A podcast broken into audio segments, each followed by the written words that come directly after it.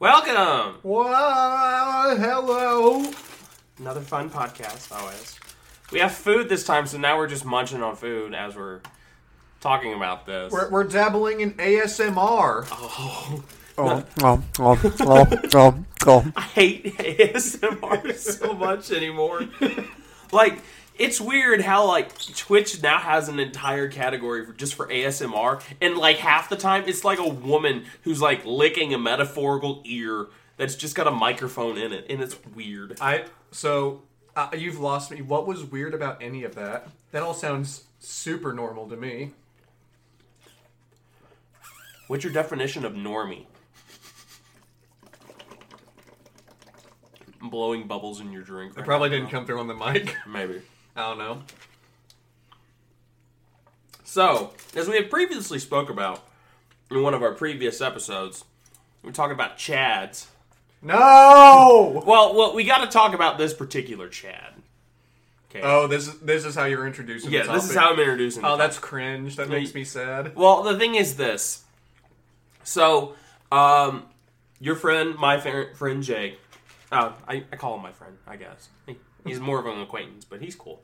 Uh, we had started a trilogy of movies a while back, and we finally finished them. Not And- the one you're thinking of. No, not that trilogy. We don't talk about that trilogy. Or the unless other- we're smashing it. Or the other trilogy. Or the other other trilogy. Or the other other other trilogy. Which trilogy is that one again? Lord of the Rings. Oh, yes. Yes. yes. Or Uh, the trilogy that's not a trilogy, which is Twilight. It's like a Wait, no, I messed that up. That's a There- quintilogy. yeah, sorry, I messed up. I, I forgot there were four books. I thought there were three books for There's a minute. four books. Yeah, there are four and books. five movies. Yeah, I, I, I was gonna make a joke about there being three books, so it's a trilogy, but was split into four movies. And then that'd I be remembered Hunger Games. That, I, yeah, I should have said Hunger Games, or as I like to call it, White. Uh, oh God, God, what is the manga I'm thinking of? Battle Royale. White Battle Uh, Royale. White Battle Royale. Yeah. Wait, there was a, there was a few people of different races in there. Prove it. Um, the one guy. Name seventeen. well, Lenny Kravitz was in the movie. Was he? Yeah. Lenny Kravitz, the singer. Yeah. Catwoman's dad. Yeah. Yeah, Lenny Kravitz was in the movie. I expected a stronger reaction to that. I don't know why. I don't know why, but it, it's always weird to me that, to think that Zoe Kravitz is Catwoman in the new Batman movie. yeah, it's weird. Don't worry. But yeah, so uh, Lenny Kravitz played um, Did I say Catwoman or Batwoman? Catwoman. Because either way, it would be weird for her to play her. Always. But so he plays um, as the character's name is Cinna, which is the guy who made Katniss's uh, attire. You know, as soon as I said very incredulously, "Did he?" I immediately thought of that dude. My brain just didn't want to accept that that was Lenny Kravitz. Lenny Lenny Kravitz is a really good actor, to be honest. Also, makes pretty bomb music, man. I like it. You do? Yeah, I do. Surprisingly. But so, um, back to our segue, okay? The particular trilogy we're watching with our friend Jake is about, um, Which will someday not be a trilogy because they are Thank planning God. on they are planning on making yes, another one. it's totally about family. Oh, the Fast and the Furious trilogy. It's a family. All, all, all like freaking eleven of the movies in that trilogy. it's an eleven movie trilogy. No, it involves the man who said family. Family. Oh, Guardians of the Galaxy. I'm married Papa Joe! That's gonna be a trilogy in like three months. I can't wait for that, dude. It's gonna be so good. Dude, it's gonna be the only Marvel movie that I've watched since Spider Man. Uh, which one? The last one? Yeah. No the Way one, Home? The one with all three of them. Yeah. That honestly, that was freaking phenomenal. The one the one with the good Spider Man, the phenomenal Spider Man, and the mess Spider Man. I will let you guys figure out which three I'm talking about. Miles Morales is not one of them. Actually, speaking of Miles Morales, hot take Into the Spider Verse, best Spider Man movie. Fucking agreeable. It's a really good storyline. It's really good, yeah. They're making another one. I can't remember what they're going to be calling it. Across the Spider Verse, Okay. and they so they're simultaneous simultaneously simultane- simultaneously Yes. making two Sp- um, Spider-Man Spider-Verse movies.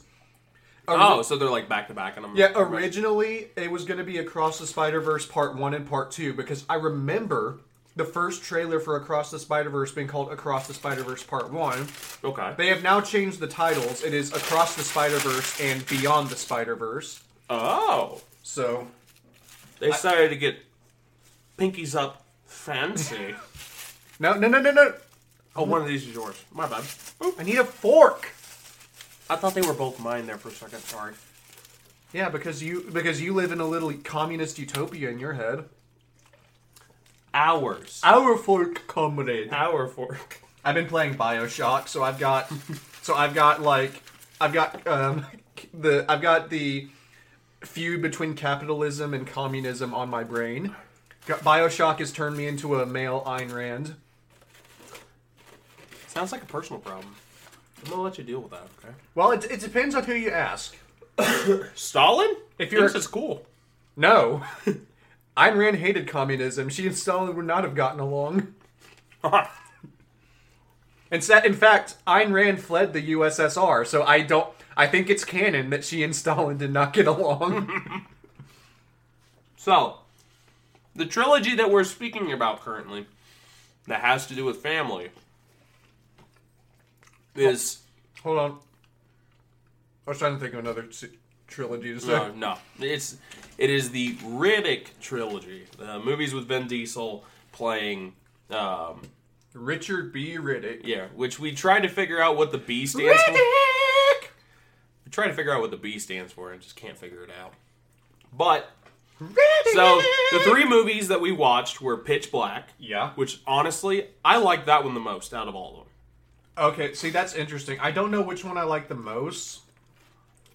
I know the first one I saw was Chronicles of Riddick. Mm-hmm. Because I was super into Fast and Furious, and my dad showed me Chronicles of Riddick because he figured I'd like it just because it's Vin Diesel. Yeah. and I did like it. Now, I don't know which one I. I think for me it would be a choice between. So let's let's go through all the titles then. So yeah, Pitch The- Black. We have Pitch Black, Chronicles, of Riddick, and Riddick. Yeah, and just and third one is just called Riddick. And I think for me it's probably between Pitch Black or Riddick for which one I like the most. Which ironically, they basically are the same storyline. They're stuck on a planet and they're trying to get off of it. Yep. And they're trying to get away from the impending doom that is a storm that will bring monsters. Yeah. Well, no, there wasn't a storm in the first one. Actually, there was at the end of the movie. Remember, it was raining. Yeah, I do remember that, but the But storm, the, the, the thing, the storm that was coming to them in that situation was darkness. yeah, the the storm wasn't causing the monsters in the first one. Yeah, it was just the pitch black. Yeah. No pun intended. I was about to say there is a there is a race joke in there somewhere. I, I wasn't intentionally meaning it that way. I was meaning the absence of light, not those who are of uh, African American descent, sir. I never said that part. You're You adding- said something about race. you're at yeah. I didn't say which race. Bro, you're reaching. I didn't say which race. You are race. reaching. so are you. You're putting you're putting words in my mouth. Whatever. The only thing that should go in my mouth is food. Agreed. Go ahead. Keep eating that food, cake eater. What? I called you a cake eater. Is this fat shaming that's going on right No. now? Because Uh, well, one, why would I fat shame you when I am about two times the size of you? because there there's this. I'm gonna I'm gonna educate you on the rule. I'm gonna edu- educate you on the world, Luke. Okay. There's there are these people in the world called hypocrites. Oh, you mean hypocrites? No, I know what I meant. What I said. Okay. Hypocrites. Have you ever um? This is gonna kill me. I'm I'm taking us off track for half a minute. I don't remember this dude's name. Brian Regan. That was his name. The comedian Brian Regan. Moose and the Mason. Yeah, the Moose and the Meese. But now What's it, isn't it? he ha- he has a comedy special called The Epitome of Hyperbole. and um, I think I've seen that one. And there's a joke he has where he said that a woman came up to him after one of his shows and said that he mispronounced every single word that night. Or she, she said something like, You were all, like, it really bugs me that you were always pron- mispronouncing words. And he said, and he said his response to her was, "Ma'am, if that is not the epitome of hyperbole,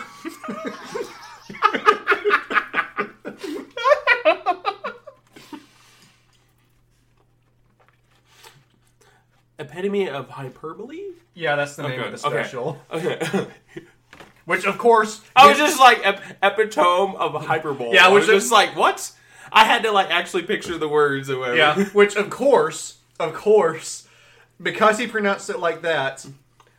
After I talk, after I say the title once to someone to introduce them to Brian Regan, Mm-hmm. I all I only ever like privately by myself when I don't have to explain the joke. I always pronounce it, e- Epitome of hyperbole. yeah, epitome of hyperbole in my head. I think I don't know why because English is my best. Because you get the joke and it's still no, no, funny. no, no, not that. But it's. I think even before I heard the joke, when I first saw the title of that special, for some reason the first way I read it in my head was epitome of hyperbole, and I don't know why. Well, so for me, it's that way with a particular Spanish word. Because when I was in Spanish classes, like the word for raincoat, it's el impermeable. But if you look at it, it's just impermeable. And so I'm just like, el impermeable. I just make it as white as possible, and people are like, "Dude, no, it's el impermeable." You can you you've got to whenever you say El impermeable, you Yeah. just got to have like a Quesalupa from Taco Bell in hand while you're saying that. like, like a gordita wrapped inside yet another gordita, or it's like- something like, that. it's like- El impermeable. It's like this this this tinfoil is El impermeable. that reminds this me. quesarito is El impermeable. So that reminds me. Uh, we're gonna get to Riddick eventually, I Yes, guess. obviously. But that reminds me. So you, I, I've asked you this before. You have not watched a whole lot of Futurama, right? no, I've watched a decent amount to know like the characters. Well, that's still not enough. We're gonna fix that after we're done with JoJo. We're we're either watching Transformers Prime or Futurama next. Well, you wanted to do an episode of Transformers Prime with our friend, Patrick. yeah, with Patrick. Yeah. So I have to watch that first. Yeah. But uh, we also need to show you Futurama, and there's a uh, there's a there's a joke. Um, I I don't I if I remember correctly. Like the one thing I do remember most from Futurama is I don't remember where it was, but Zoidberg was on his planet and he was assuming the role of like a child of this family and he like this mom and dad are looking out this window and he walks up behind him and goes, Ma, Pa, our precious ranch and then they just start beating him. Yeah, no, I remember. I remember the context of that joke is the Planet Express crew. So they had an intern named Amy Wong. oh yes, Amy, yes. Yeah, who was in. He always she always wore uh, pink and she had uh, dark hair. yeah, um, and so um, the joke was that her parents owned a farm on Mars, Okay.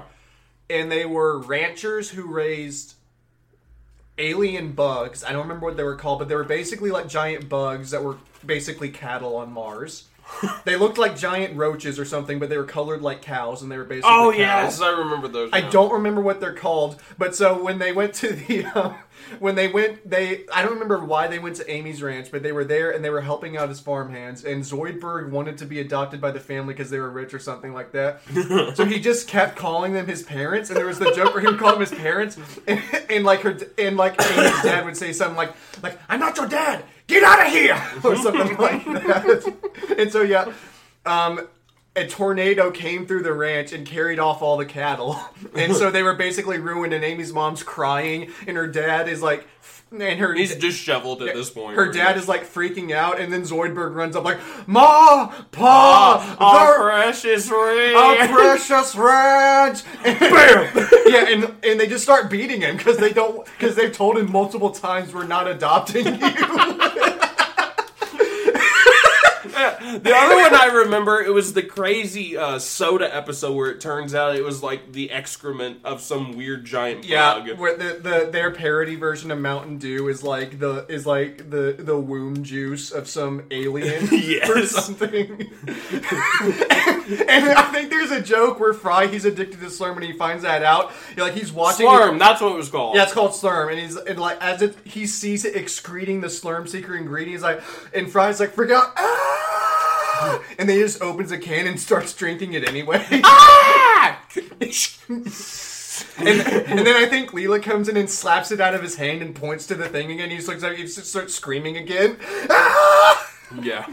But um, so Again. and so actually, so I've told you this joke before, but I love this joke so much I've got to tell it anyway. I'm gonna tell you three jokes. I'm gonna tell you the one I was originally planning to that was inspired by the L permeable. L impermeable? L yes? impermeable. Yeah. That will. I'll save that one for last though. Two of my favorite jokes, and by favorite jokes, I mean two of the only ones I can remember because it has literally been like at least seven years since the last time I watched Futurama. Can I have a really short joke real quick? I will permit it. Why do gorillas have big nostrils? I'm not even gonna guess. Big fingers. So, You're welcome. um, so let me get my. so it's been. Let like- me recover from this stupidity. No, I lost my train of thought for a minute. Um, so I'm gonna. I have not watched Futurama in like seven years. I've been looking for a reason to rewatch it, which is actually why I want to get you to watch it. So now I'll have a reason to rewatch it.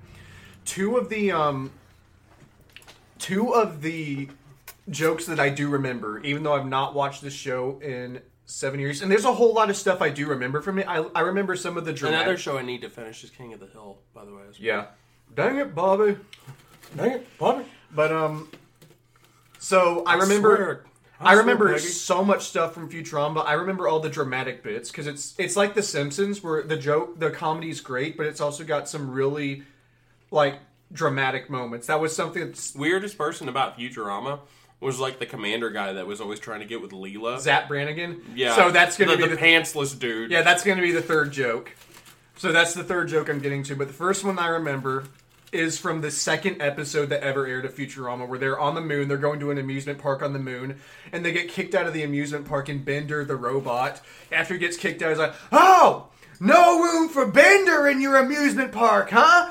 Fine, I'll go build my own amusement park with blackjack and hookers. In fact, forget the amusement park." Isn't it just Vegas at that point? and so then later in that episode, Fry and Leela have get, been kicked out of the amusement park and they're on the moon. And the problem is once the moon as it's orbiting, once they get out of the out of the path of the sun because the earth because the moon's rotating, they'll basically freeze to death. So what they do is they get into the lunar lander like that is that is still there and basically a national monument at this point. They get into the they get into the lander to to like It's a it's a galactic monument.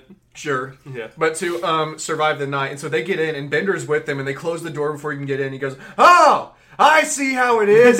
no room for Bender in your lunar lander, huh? Well, fine. I'll go make my own lunar lander with blackjack and hookers.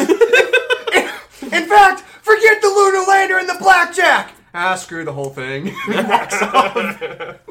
ah, screw the whole thing. No, he doesn't even say like that. He's so he's just so like, he's so given up. He's like, ah, screw the whole thing, and walks off. That that whole bit right there reminds me of um, Trey and Matt from South Park.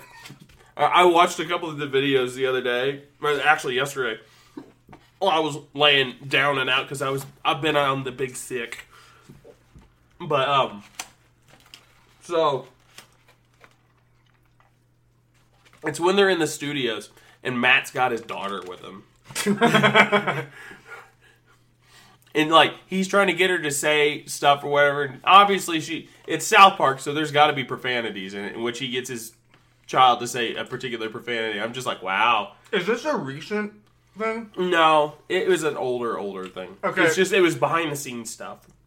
No, I asked because um, they've released behind the scenes stuff recently that have shown that Trey, the other guy, he- um, he has his da- his like four year old daughter. It may be Trey. I, I get the names mixed up. Here. well, that's why I asked if it was old because the Trey stuff is recent.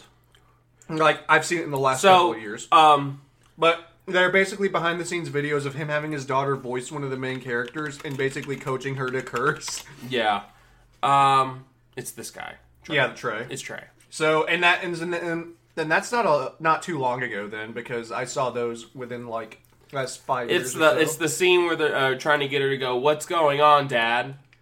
What's going on, Dad? And then uh, Dad calls the son a particular word, and then the daughter goes, "Dad called you a particular word." nothing that one. yeah, but the other one I saw was um, where they were. Uh, it was the uh, the Apple iTunes episode, which was turned into uh, the Human Centipede. Oh, of South Park. It's like, Yeah. oh, Kyra, I am so hungry. Which one should I eat? Cuttlefish and asparagus? or the vanilla pesto? yeah. Cuttlefish and asparagus? Cuttlefish and asparagus? Cuttlefish. Oh, no, no, no, no. oh, I believe in you, Kyra. Just that whole thing. That one, and then also how they were switching back and forth between uh, Japanese and Chinese. Oh gosh. So back to your Futurama bits. Second one, second joke I really remember really well is one from an episode where they are taking the Planet Express ship, which is their spaceship. Yes, the green ship, correct? Yeah, and they're going underwater. They're going into the ocean. I don't remember why. I think they were looking for Atlantis. Don't remember. Again. But so they're going into the water with their Planet Express ship, and as they're going further down, Leela makes a comment about how like oh the water pressure, and she goes, "Professor, how much?" How much? Oh, I remember She this goes, one. Professor, how much pressure can the Planet Express ship withstand? And the professor goes, Well, it's a spaceship, so I would guess anywhere between zero and one. And then the ship just starts crumbling under the water pressure. Just basically aluminum foil at that point. Yeah. The third one, third joke is actually You've told me that one before. yeah. The third one is a Zap Brannigan joke inspired by your El Impermeable El Impermeable. El Impermeable thing. There's a there's a persistent joke with the character Zap Brannigan, who is a parody of James T. Kirk from Star Trek. oh, okay. That makes a lot more sense now. Yeah. There is a persistent joke with him where he will mispronounce words all the time. There is a joke where he's there is an episode where he says that um, the reason for it is because he's got a disease called sexlexia. Because he because Zap Brannigan is a sex hound um, in the series. And there's an episode where there's an alien invasion happening, and Leela's one of the only people who hasn't been assimilated into this Borg type of type of thing, hive mind. And she's hiding in an alley, and she and like Zap Brannigan pops out of a dumpster that he's been hiding in. He's like, "Oh, thank God, Leela!" He, and he Oh, thank God, Leela. thank God, Leela. And um, I remember what he said. He basically made a comment about how they were going to have to repopulate the Earth because, of course, he would. Of course. Yeah, obviously, it's Zap Brannigan. And Leela, I don't remember what she said, but she basically made an excuse like she was going to go and look for other survivors. And Zap's like, "Yes, that's good, good. Eh, You go look for other survivors, and I'll get myself ready to start repopulating the Earth. If you need to find me, I'll be sitting here in this dumpster under this quesadilla." He puts a quesadilla on his head and just sinks into the dumpster. I'll be sitting here. Keza, Quesadilla. Yeah, I'd be sitting here under this quesadilla. Just ding. And then he It's just, a perfect hat, and then just sinks back yeah, down. he just into- sinks into the dumpster. Gosh, that sounds like something they would put in Futurama. Just that that level of stupidity. Dude, All- Futurama's amazing. Yeah. It's really clever. It, is it more clever than Rick and Morty? Um, so Because I know Rick and Morty is like it, a lot of people say, "Oh, well, uh, you don't think Rick and Morty's funny? It's probably because you're not sophisticated enough." I'm just like, really, come on now. so It's just a bunch of stupid jokes. so here's the thing. Um, Rick and Morty tackles way more like like zany high concept stuff. Like there's some there's some like legitimately clever stuff in Rick and Morty. Like they have an episode which is set on a, entirely on a train, and the train represents like and the train that they are on is like the reality train and each car represents a different no it's the storytelling train and each car of the train represents a different aspect of storytelling. Oh, and so each car you go into is wildly different. It's basically like a it, it the entire episode runs like a meta joke about how you write an episode. And so like it keeps resetting itself. And re- So it's it's retelling the exact same story from different storytelling aspect. No, it is one story, but what it keeps it's basically breaking the fourth wall over and over again because Okay. because Rick's like we're in a storytelling train, and so each car they go into, he figures out like what what the shtick of the car is, and there are times where they actually go outside of the narrative. I think at one point they there's a joke about the train going off track into in going off track and going into like the meta going into meta Okay. because you know you talk about meta narratives and stuff like that. I'm pretty sure there's a joke about that. Rick and Morty has some really in- clever writing. They have an entire episode which is just a parody of heist films, which is really funny, funny and really well done.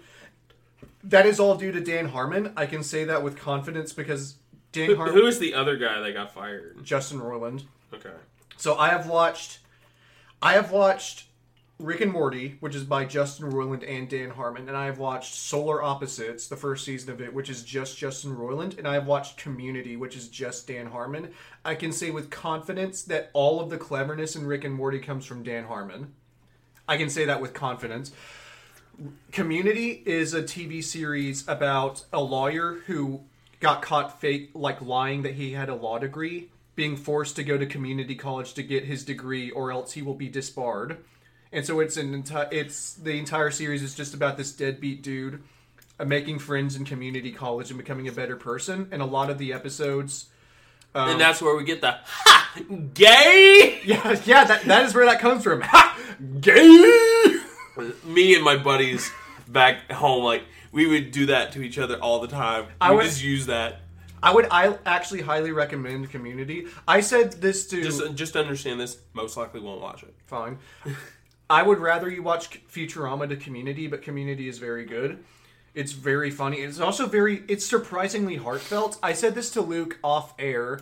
Futurama is one of the only two sitcoms I know of that has made me emotional while I watch it because Futurama is has some genuinely good dramatic moments in it. They're one of my favorite episodes of TV is in Futurama where it's just about Fry discovering the fossilized remains of his dog that he owned when he lived in the 20th century and trying to bring him back and it's one of the most heartfelt uh, bittersweet episodes of television out there and it makes i, I have a friend uh, I'll, I'll i'll keep him nameless until for now just because i don't want to name too many people um, i have a friend who also loves futurama and i brought up that episode while i was talking to him once and and he and I mentioned that episode. He just goes, "Man, that episode." And I was like, "Dude, what's wrong with it?" Because I thought I didn't like it. He goes, "It's sad." Man, f that episode. That was sad. it was sad. Um, but so Futurama is one of the only two sitcoms that has made me emotional. Community is the other one. I don't think I've ever had a show make me emotional that I'm aware of. I mean, not many do it for me, but Futurama and Community, Community. So C- Futurama did it because of just genuinely great dramatic storytelling they did. Community did it. I'll be honest. I think part of the reason Community made me a little more emotional is because I really connected with it. Yeah. because the last couple of seasons are about these people who have become friends. They're all now starting to graduate and move on, mm-hmm. and so they they're You're at that point in life. yeah. And I'm at that point in life, so it kind of like was giving me an existential crisis a little bit, seeing them go through what I'm going through. Exactly. But um, on the other side of the spectrum, Solar Opposites by Justin The, Roiland. the, the autism spectrum? No. Aww. Solar Opposites by Justin Roiland is just Rick and Morty but dumber. It's the same kind of jokes, but they are Rick and Morty, but South Park? no, because South Park's good.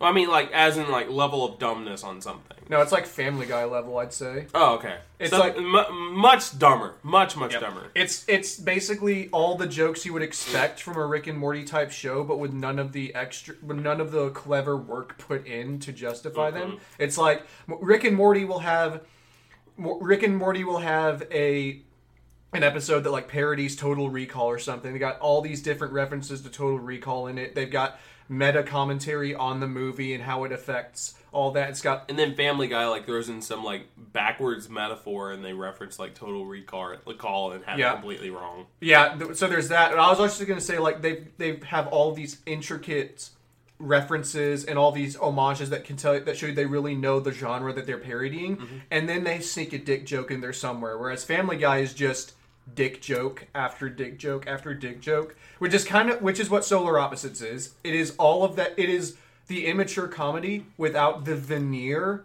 of clever writing. I love that you used that word, Yeah. veneer. yeah. That that immediately reminds me of V for Vendetta, which I love that movie. I love that movie so much.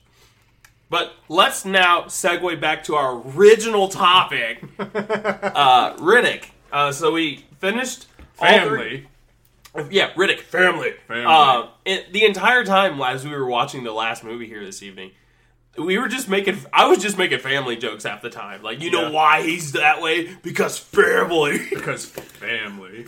Yeah, this is what I'm saying. We need to figure out how to start recording ourselves while we're watching stuff. Yeah. So that we can get that raw commentary in. Yeah, it, it, it may be just one of those things where we just like put headphones in or something of that nature. Yeah, I, I want to figure that out because right now we're hitting it. Right now we're actually hitting it. We're like, I'm getting a lot of laughs out of this, so I know this will be fun to re-listen to. But there have been times where I'm just like, man, this is fun, but it's not hitting the same way that it Yeah. does. Where like we're watching JoJo's Bizarre Adventure, and then I pause it because I think of one joke, and that spirals off into like Into some giant rabbit hole. yeah, half an hour, like half an hour of just us discussing discussing different things, which ends with me calling you a cuck for liking Dragon Ball or Uh, something. yeah, and uh, me referring to your incelness when it comes to Attack on Titan. Uh, but Gosh, dude, Attack on Titan. I told, told you this off air. I need to say it on air too. Attack on Titan next month.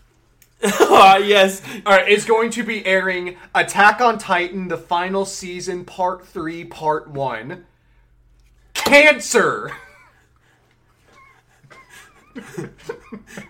it's just like saying Star Wars, the prequel, the prequel trilogy, Episode One, The Phantom Menace, having it all in the title.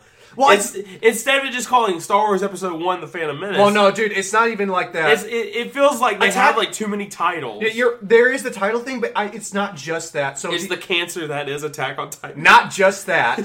so they, the final season of Attack on Titan started in like 2020 or something like that, and it's still going. And part of the reason for that is because they announced it was the final season of the anime before the manga had ended, which you should never do. when you're like the source material's not done, but we're saying it's the final. And so what they've basically done is because they can't make any more seasons, because this is called the final season. They just have to keep extending it. Yeah, they just have to keep calling it the final season part one, the final season part two. Five years later, the final season part three, part one, and then the final season part three, part two. Watch. And I hope watch in two years is going to be the final season, part four. And yeah, so literally what happened is they aired Part part, four, part one point five. Yeah, they aired part one, and then they aired part two. I, I, the thing I don't get is like, why do they have to call it parts? Why can't they just call it season? Because it's the final season. They can't use the season title anymore. Why, why do they have to use parts? They back themselves into a corner. Why do they do, like they just call Well, it because because like they, season one, box set one, season one, box set two, season one, box set three. Like I understand that. Like that makes more sense to Yeah. me. But season one, part one, or season three. No, last season, part uh, last part, uh, third part, part Well, one. the reason Uh, for it- ugh. well, the reason for There's it so is- much like confusion. Well, with it. the reason for it is because each part is the size of a normal season. They just can't call them normal seasons because they've called the because they called they called season four the final season, and now they are technically on season six, and they've it- but they've still and they still haven't finished it. Yeah, but they still got to call it the final season. And the reason why I say part three, part one right now is because what's going to air next month is an hour is like a feature length television special, and the studio announced that they didn't have the manpower to edit to produce all of the like different ch- all of the content on the manga. They just didn't have the they didn't have the manpower to produce all that in a timely fashion for this upcoming season. And so they basically said we've got to split the final part into two parts. So I'm like, you literally split it into Attack on Titan the final season part 3 part 1 because you said that you couldn't fit it all into part into part 3. And you're just like, Yeah, dude, I legit like maybe I'm just a sociopath and can't and and don't have it oh, and don't have any empathy. I don't. I actually don't understand why people still like Attack on Titan. I like. I I've always been one who's just always strayed away from Attack on Titan. Like, let's be honest. Well, I I went to. The reason why it uh, I gravitated towards it when it was at its height is because if you ever look at a, a volume of Attack on Titan in a bookstore, Yeah. if you flip it over to the back and read the reviews on the back, I I believe it was IO9 call, called it Japan's equivalent of The Walking Dead. And I You were like, ooh, and I love the Walking Dead comic books, and I love I need to read those as well. yeah, those are real. The first 126 issues of it are really good, and then everything behind there. I wouldn't say any of it's bad, but it gets pretty meh. Like it, it kind of mellows or whatever. Yeah, there are, there are 192 issues in total, and the first the first 126 are really good, and there's a two year time, not two year, like more like five year time skip after 126, so you actually could stop there if you wanted to Yeah. and have a full story. I'm just throwing that out there. But so I love the comics. I check out the Walking Dead comics. Yeah, I like the first five seasons of the TV series, but I so I was just in the big Walking Dead phase, and so I picked up Attack I on was Titan. the same way. First Yeah. five, I was good with, Yeah, and then after they left Terminus, I was just kind of done right there. I stuck in. I stuck around. I stuck around a bit longer than that. I could I could talk for like an hour about why I Yeah. jumped ship in season six, but I don't, I'm not going to get into that. Yeah, So I went to Attack on Titan, and I really liked the first season. I was like, man, this really is like Japan's version of The Walking Dead. And I really liked the second season. I was like, I'm still liking it. And I'm saying season, I read the manga because at this point there was only one season of it, so I read the manga to keep up with the story. Mm-hmm. And then in season three, I liked the first half, and then I got to the second half, and I was like, oh, I don't like this anymore. this is bad. Well, what happened was in the Return to Shiganshina arc, which is the most popular arc of the series, most normies will point to that. I shouldn't say normies. That Most normal Attack on Titan fans. yeah, I I I I.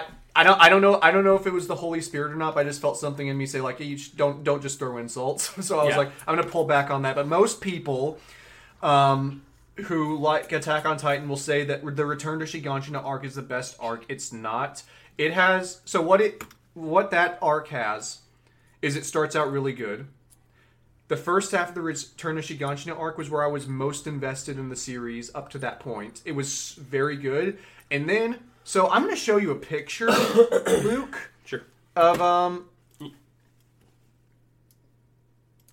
of something from the Return to Shiganshina arc. And I'm going to show you exactly where I lost all of my the series lost all of its luster for me. Involves a specific character, and this character, his name is Armin Arlert. Uh, it's pronounced slightly differently in the anime.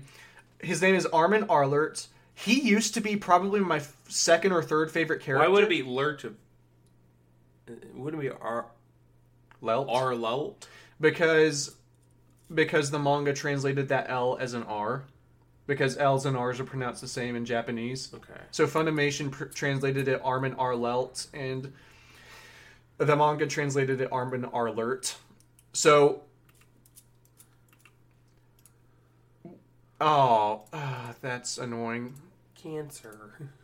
So I'm gonna I'm showing Luke two images right now. So one character is scorched alive. This is Armin. He is scorched alive. So what happened is he was basically burned to a crisp. Like here is a picture of him for you, Luke. Afterwards, he is Crispy. yeah, he is literally for any since you guys can't see what's on the computer right now. He is literally Li- literally looks like burnt chicken. yeah, literally burnt to a crisp. His clothes have been burned off.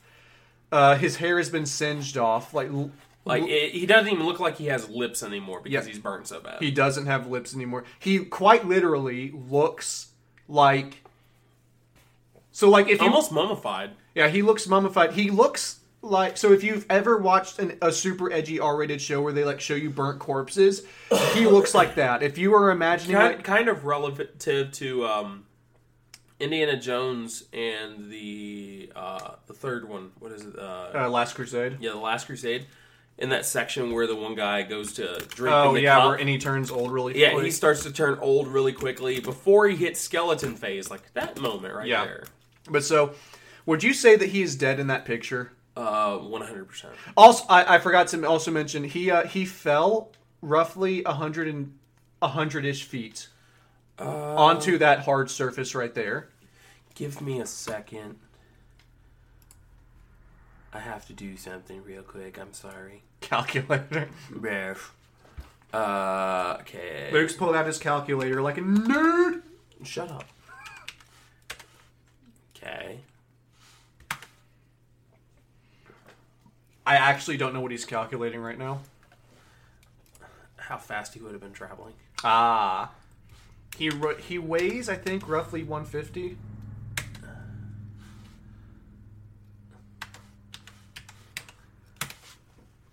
Uh, terminal velocity. He would have died. Oh, so who's that turn? That is so funny that you can calculate that. I'm. s- I wish I had had you in my corner when I was debating people who said it makes sense that he survived this because he does survive. Terminal this. velocity is anywhere between 100 and 120 to 125 miles per hour. and he fell roughly 100 feet. 121 miles an hour. Is Yeah, what he fell at. So he fell At, at. at at at hitting, he was at 121 miles an hour. Okay, so, So impact 121 dead. yeah, and he's also burns like that, and also so something that someone else. Um, in the Attack on Titan fandom, who also doesn't like this moment, pointed out to me. So what what you're looking at right here, Luke, is he has anchored himself. There's a story reason for why he did it. He anchored himself to the thing that was burning him because the longer it emits hot sort of steam to burn people, it sort of dissolves its own body to do that. So he's basically trying to weaken it by sacrificing his own life. And so he's anchored to it, and he point out in the anime, it's this is also in the manga, but it's even clearer in the anime. He, he's like this. This the force of the steam is so hard that it's blown him completely back. Honestly, he probably snapped his spine because he's basically folded in half. and they pointed out the steam that is burning that burned off his hair, burned off his lips, singed his body black, is also going up his nostrils right now. It Yeah, was- so it's burning his internal uh, Yeah. organs as well, and It- also not to mention, it's pushing so much pressure against his brain that it was probably burning the brain at the same time. Yeah. like, instantaneously. Yeah, and so burning his insides, certainly burning his lungs. And so I was convinced when I read this in the manga that he had died, and I thought it was the coolest thing ever because he's one of the main characters. Killing off a main character, that's the kind of thing that only JoJo does. Only JoJo has the guts to do something like that in anime. Yeah. And so, no, he survives. And so, what happens is the episode after this is a 20 minute long debate between the main character and another character about whether or not they have this thing called Titan Serum, which will turn you into a Titan. For those of you who don't know, in Attack on Titan, Titans are basically giant 50 story zombies. So they have a Titan Serum that can turn him into a Titan to save his life. And they also have someone with them who has the Titan power ability. And if you feed someone with that, which is the Titan ability, is the ability to turn into a Titan and turn back. So you don't turn into a zombie, Yeah. you turn into an intelligent version of it. They've got someone that they've captured who has that ability. And if you feed someone with that ability to a normal Titan, they will get that ability so they can return. So basically, they have the ability to save Armin's life at this moment if he's still alive, mm-hmm. which he shouldn't be. The reason they know he's alive in the anime is because they can hear him breathing with lungs that should be charred black, Charred, disintegrated. obliterated. Yeah. And so they can hear him and they have a 20 the episode is 20 minutes. They debate for 20 minutes about whether or not they should When a person life. is in that state, you don't have 20 minutes. You maybe have one max. Yeah. And that is being courteous. And so people have told me I've been unfair about this because they they will say obviously it's obviously in universe this isn't supposed to take like 20 minutes. That's just how it looks. That's just how it translates to a scripted format. I'm like, no, that is that is this episode is entirely dialogue. This I is, may have, uh, now that I think about it. Go ahead, keep going. But you know what I'm talking about? Where like sometimes movies will play with timelines and based on what they show you, like montage and stuff like that. And some, Yes. What you see on screen do- isn't necessarily how long it would take. But for this, it's like no, they are talking to each other. They are exchanging arguments. There is no way that this could have taken less than the amount of time it is shown because there's no way that they could have had these conversations quicker. You know what I mean? This is a debate in real time. They waited 20 minutes to save his life, and they do save his life. They give him the ejection. He survives. It is that moment is what catapulted me out of Attack on Titan. Armin survived. Anyone listening to this, I would really encourage you. Hold on, let me see this for a second. Um, Attack on Titan. Armin Arlert burned. Uh, yeah, just go. So anyone listening to this, just for reference, just go to Google and t- and search Attack on Titan Armin Arlert burned and just go to images and look at what Like it's the first two images there. yeah, look at the first two images and know that he was in that state after falling at terminal velocity onto I think it was terminal velocity. I want to confirm it. close enough. After falling even if it's not terminal velocity, after falling 100 feet onto this hard onto this rooftop, this hard tiled rooftop, and he is in this state, and he survives like that for 20 minutes when he shouldn't have survived for even one. Let's be honest, he should have been dead as soon as he hit that roof. Meters was. and they save his life, and that catapulted me out of Attack on Titan. I the, it, I never got back. The best arc of Attack on Titan is the arc that immediately comes after this, and even with then with He the, fell a hundred feet. I would say roughly. I don't know the exact measurements, but I would say roughly hundred feet. I, would you say it would it would definitely be more? Uh, probably not more. Probably sitting. I might be pushing it a little, even saying hundred. Maybe You can call it a hundred. Okay. yeah. Let's say between eighty to hundred feet. Okay, so I'm gonna go with that number. And how much did you say he weighs?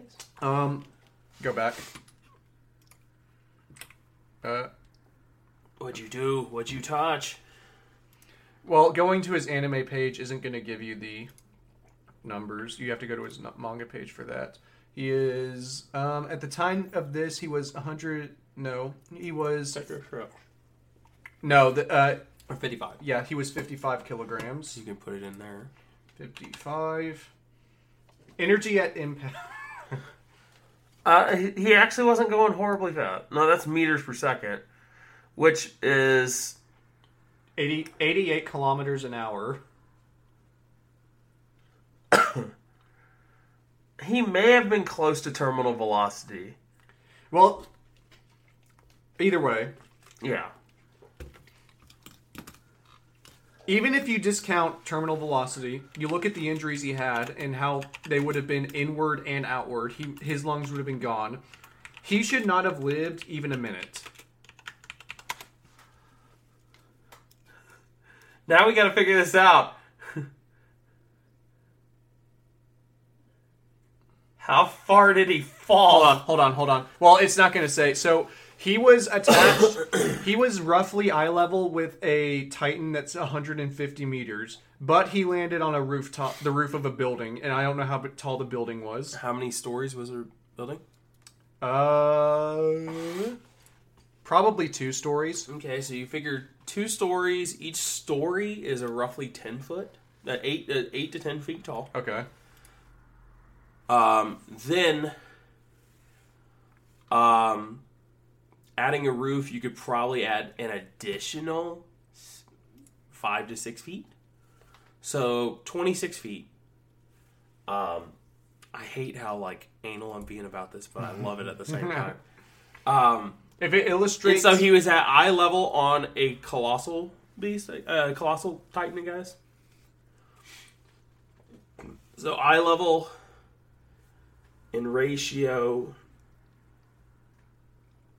it's only about six inches on me, which is one twelfth, and one twelfth of 150.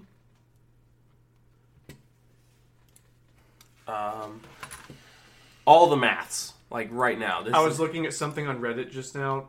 There was a Reddit post about Armin surviving that fall. I was hoping to find something equivalent to what I've experienced discussing this with online Attack on Titan fans. so. we can agree, Luke. You and I can. Maybe people listening to this won't. That Armin should not have survived that at all. No. Uh, so let's go. With I have- 150 minus. The reason why I really do why I'm the reason why I find it so funny when you make fun of Attack on Titan fans or the Attack on Titan fandom.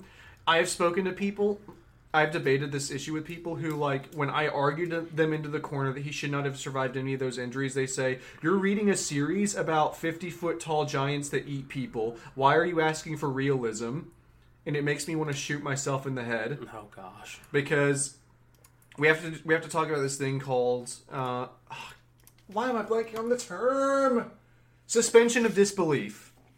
We have to talk about sus- suspension of disbelief because most stories you watch they operate on the same logic as our world. Sure. Any exceptions to that rule have to be noted. For example, Star Wars, we assume that you can't survive in space in Star Wars universe without help, without suits, without oxygen. You know what I mean? Yeah. However, the, the Star Wars universe has something called the Force and lightsabers that our universe doesn't have, which is why the Star Wars universe makes sure to lay out the rules for them and explain here are the limits of this. Star- most story most storytellers understand that I would say just most people intri- intrinsically understand that just because you're telling a story with certain supernatural elements that does not mean that they're that does not mean that anything goes Yeah. because you have to be able to process what's going on. The reason I left, I lost all investment in Attack on Titan in that arc is because I watched, is because I watched a character go through something that should not have been ever, should not have in a million years been survivable He's for a normal person. Fifty-seven miles an hour. 57 miles an hour. Still, like, if, if you take 57 miles an hour to the head, because did he, like, was he falling, like, back first? Was he falling head first? Was he falling. He was like sort of back, sort of halfway between back and head. He probably would have broken his neck based on Inst- how he insta landed. break your neck there. There's no getting out of that. Plus, they would hit the back of your head, hit, hit the pituitary, like all that. So, Yeah. definitely insta death. So when you show me that him surviving that, and by the way, I was the thing that that appealed to me most about Attack on Titan. This was before I discovered JoJo. I think it's pituitary, maybe something else. this is before I discovered JoJo and knew what um actual stakes looked like in an anime. Uh, I thought that Attack on Titan was one of the most had some of the most realistic stakes ever because they did kill off main character, not main characters. They've never they've killed off like five main characters maybe in ten years. Um, but I what appealed to me about in Attack on Titan. What I'm counting. what appealed to me in Attack on So they they've killed Jonathan. oh you're talking about JoJo. Yeah, So jo- yeah, if we Jonathan Joseph. Um, no, they didn't kill Joseph. yeah, they did. Joseph's alive. They brought him back with Dio's blood.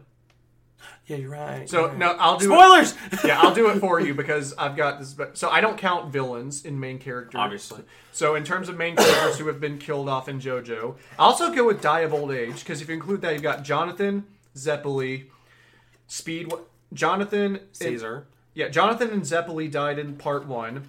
Uh, Caesar, Stroheim, Speedwagon um, died in part two. Kakyoin, We don't count Stroheim there. we don't count in Stroheim because he died valiantly at the Battle of Stalingrad. He did not die in the storyline with cars. Okay, well then we can't count Speedwagon either because he didn't die in Yes. that storyline. So Caesar's the only one who died in part two. Part three, you've got um, Kakyoin, Iggy, Abdul, all died. Iggy. Yeah, Iggy's a sad one. No one, no main, no main characters actually died in part four. Part four is the only part so far where no main characters died. Interesting.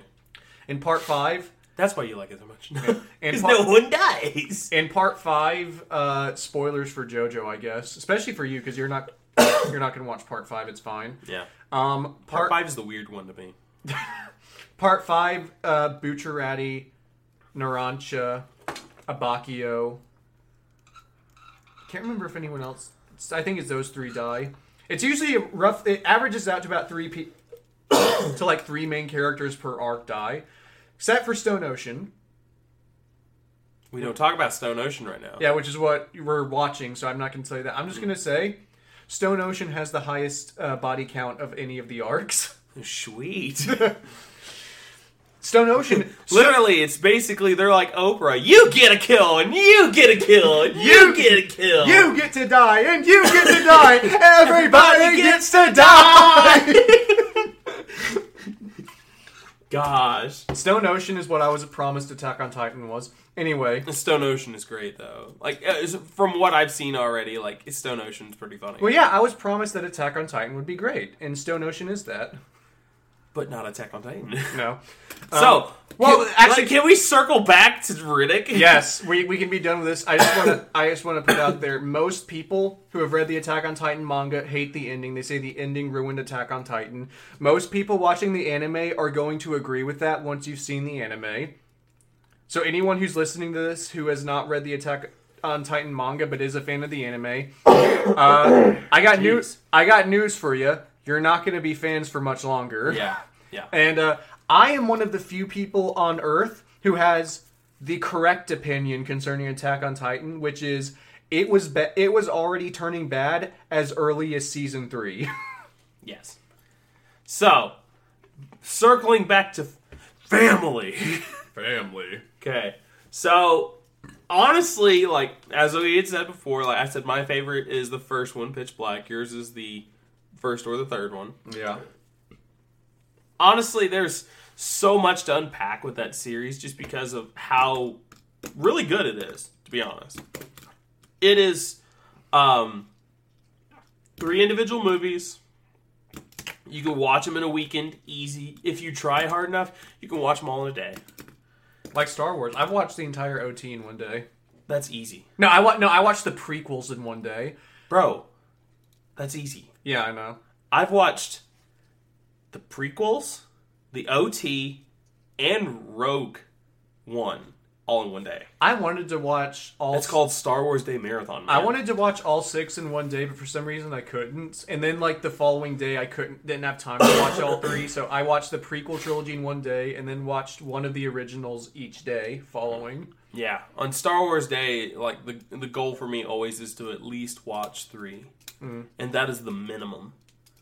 And if I can't perform that, then it's just like, oh well, this sucks. Oh, by the way, before we get back to Riddick, since Yes. we're on Star Wars for a minute, I've got an idea for an arc I want to do on this podcast. oh gosh, Have you ever watched the Mr. Plinkett reviews of the prequels? I don't know who Mr. Plinkett is. Do you know Red Letter Media, the YouTube channel? Yes. So Red Letter Media made the Mr. Plinkett reviews, which are very famous. Uh, they famously trashed the prequels. It was it everything wrong with? no, that's prequels? Cinema Sins. Okay, Cinema Sins. No, Red Letter Media. Essentially, all the hate that the prequels get these days from like older fans who were kids when the OT is there, most of their arguments stem from the Red Letter Media reviews. I've watched them. I can't stand them because they make some good argument. They make some good criticisms against the prequels, but also like so. For example, I really want to at least hit their um, Phantom Menace review because the Phantom Yeah. Menace review is easy to do because each of their reviews are an hour and a half in total. Yeah. But the Phantom Menace is split up into ten minute chunks, so we could watch those on a podcast and comment on it. Yes. Which is what I'm envisioning us commenting So, on this review. like the the thing is, that reminds me of like one of the guys I went to college with. He was a huge Attack on Titan fan. He was. Okay. He was also like a huge fan of SAO that started out in the beginning. Huge fan of Fairy Tail, but then he would also trash the prequels, and I'm just like, bro, the prequels were great. Yeah, Mind you, I understand Attack of the Clones was shady, but it was still good uh, compared to what we have now, which is we don't talk about it yeah. Because we just know it's garbage. But then you have people, obviously, who will defend the sequels, and you just want to look at them and be like, "Oh, you are touched in the head." Yeah. Well, so here's so I'm pretty sure part one of their Phantom Menace review is about the characters of the Phantom Menace, and I've got a I've got a question for you, Luke, to prime you for whenever we do this because we are going to do this. Darth Jar Jar. Yeah. uh, Luke, who would you say the main character of Star Wars Episode One is? The main character? Yeah. That's an extremely hard question. I don't think it is. I don't see like one particularly main character. I see one particular main focus that doesn't appear until about halfway through the movie. Well, there's that, but he's he's obviously not the main character. He just doesn't appear till halfway through. yeah, I I I guess Obi Wan maybe. I would say Qui Gon. Okay. So I would say Qui Gon's the main character because he's there from the beginning. He's pushing the plot forward. It follows him and all of his Okay. all of his. I, I like I didn't know honestly how to answer that question just because it's just like I don't know. I've Yeah. never thought of it. Like the thing is this the main main character don't know. The main characters can tell you. Well, yeah, that's the thing. So Because there- we have oh, like Amidala, we have the two Jedi, we Mm-hmm. have um, Anakin. Anakin. Like those are our four. We don't worry about anybody else. The rest of them are just supplemental. Yeah. No, you, You got Jar. No, no. Jar Jar is a main character. My bad. R two. R two. R 2's not a main character. Bro, R two is my boy. he doesn't show up till like halfway through. By the No, he doesn't. He shows up as they're leaving the Naboo, as they're trying to go through the dro- uh, the Trade Federation yeah, that's blockade. like yeah, that's like three quarters of the way through the movie. No bull freaking crap, dude. They hadn't even made it to Tatooine yet. They go to Tatooine, then they go to Coruscant, and then they come back to Naboo. So anyway, it's like three quarters of the way through the movie. but so their first point, their first criticism is the Phantom Menace is bad because it doesn't have a main character. Which, it has main characters. well, here's the response to that. I can I can think of many many stories that so it's hard to it's hard to unpack because they make multiple points. They say there's no main character, and then they go through all the different reasons that disqualify people, and they say, "Well, Qui." Some people say it's Qui Gon, but he can't be the main character. Well, here's the question. No, no, no. Let me finish. Let me finish with this autism. Okay, tism, Some tism. some people say that it's Qui Gon, but he can't be the main character because he dies at the end. Luke, can you think of any stories where the main character dies at the end? Huh? JoJo's Bizarre Adventure Part One. Well, besides that, Go for, Blood. go for like a movie. I'll tell you one. Logan. I haven't watched Logan, but it's fine. Oh my gosh. I'll give you. I'll give you a classic one. Romeo and Juliet. Yeah.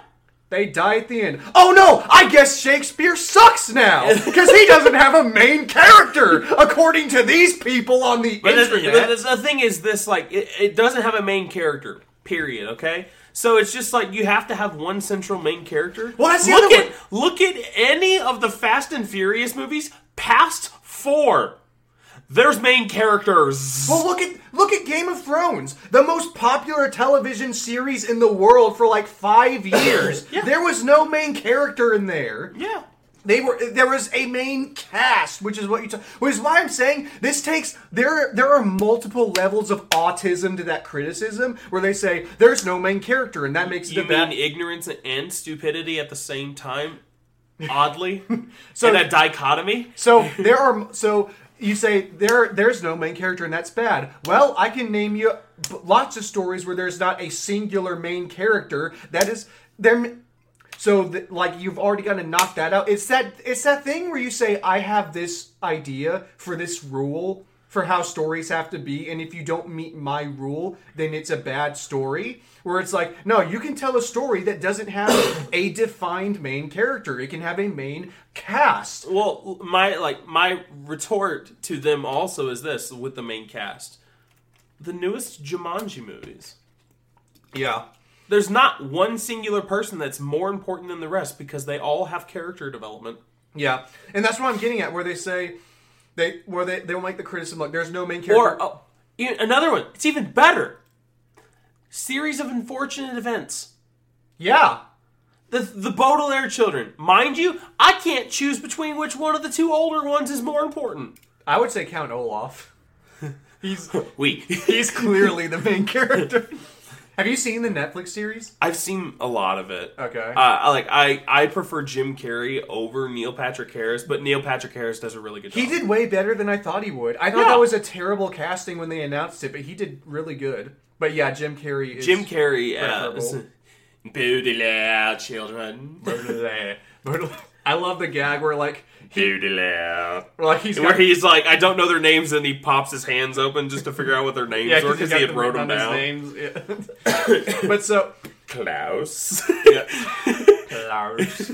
But so There's no main character that's bad. No, it's not. Here are a bunch of stories where there's no defined main character, and then the, and then as you're explaining that, they've gone on to their next point, which is it can't be Qui Gon because he dies at the end. It's like, oh my god, I'm literally about to OD on the absolute. toxic. Toxic. Uh, it's just like you're so stupid. I'm about. I am literally about to OD on the like train wreck that is this.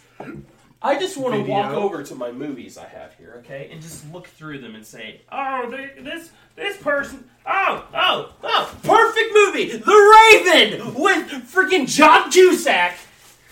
Yeah. Main character dies at the end. What else is Spoilers. spoilers? Um, Color Out of Space. Color Out of Space with uh freaking uh Nicolas Cage. He was the main character in the entire thing. Here's a, another one. Uh, movies where the main character dies. Uh, Carrie. Yeah, I guess she does go at Carrie! the end. Continuing that, this, I'm gonna go all the way to the bottom of this list. Citizen Kane. Literally one of the greatest movies of all time. Main character dies in it. the Crow. Dude, The Crow is so good. Actually, I don't- this isn't a good use. Here it is, IMDb. That's even better. Braveheart. Yeah, Braveheart, Titanic. Titanic. Braveheart. The Sixth Sense. Sense. Hey, 300 spoilers on The Sixth Sense, my guy. 300. 300. Phenomenal movie. Gladiator. Phenomenal. I was one Saving- of the movies I was forgetting. Saving Private Ryan. The Room. That's a funny one. We don't include Tommy Wiseau in this uh, review.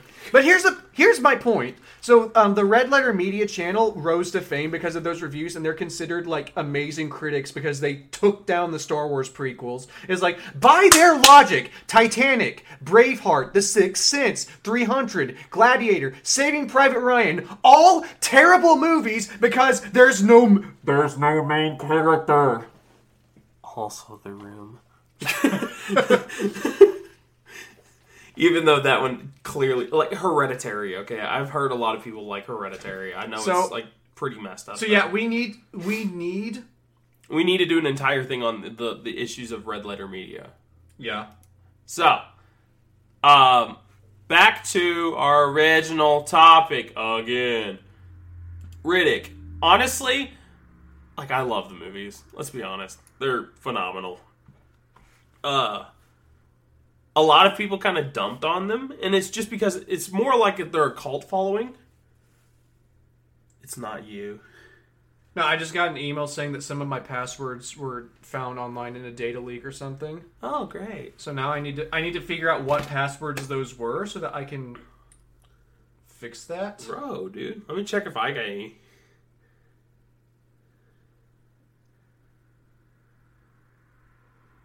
Oh, I need to hop off of that.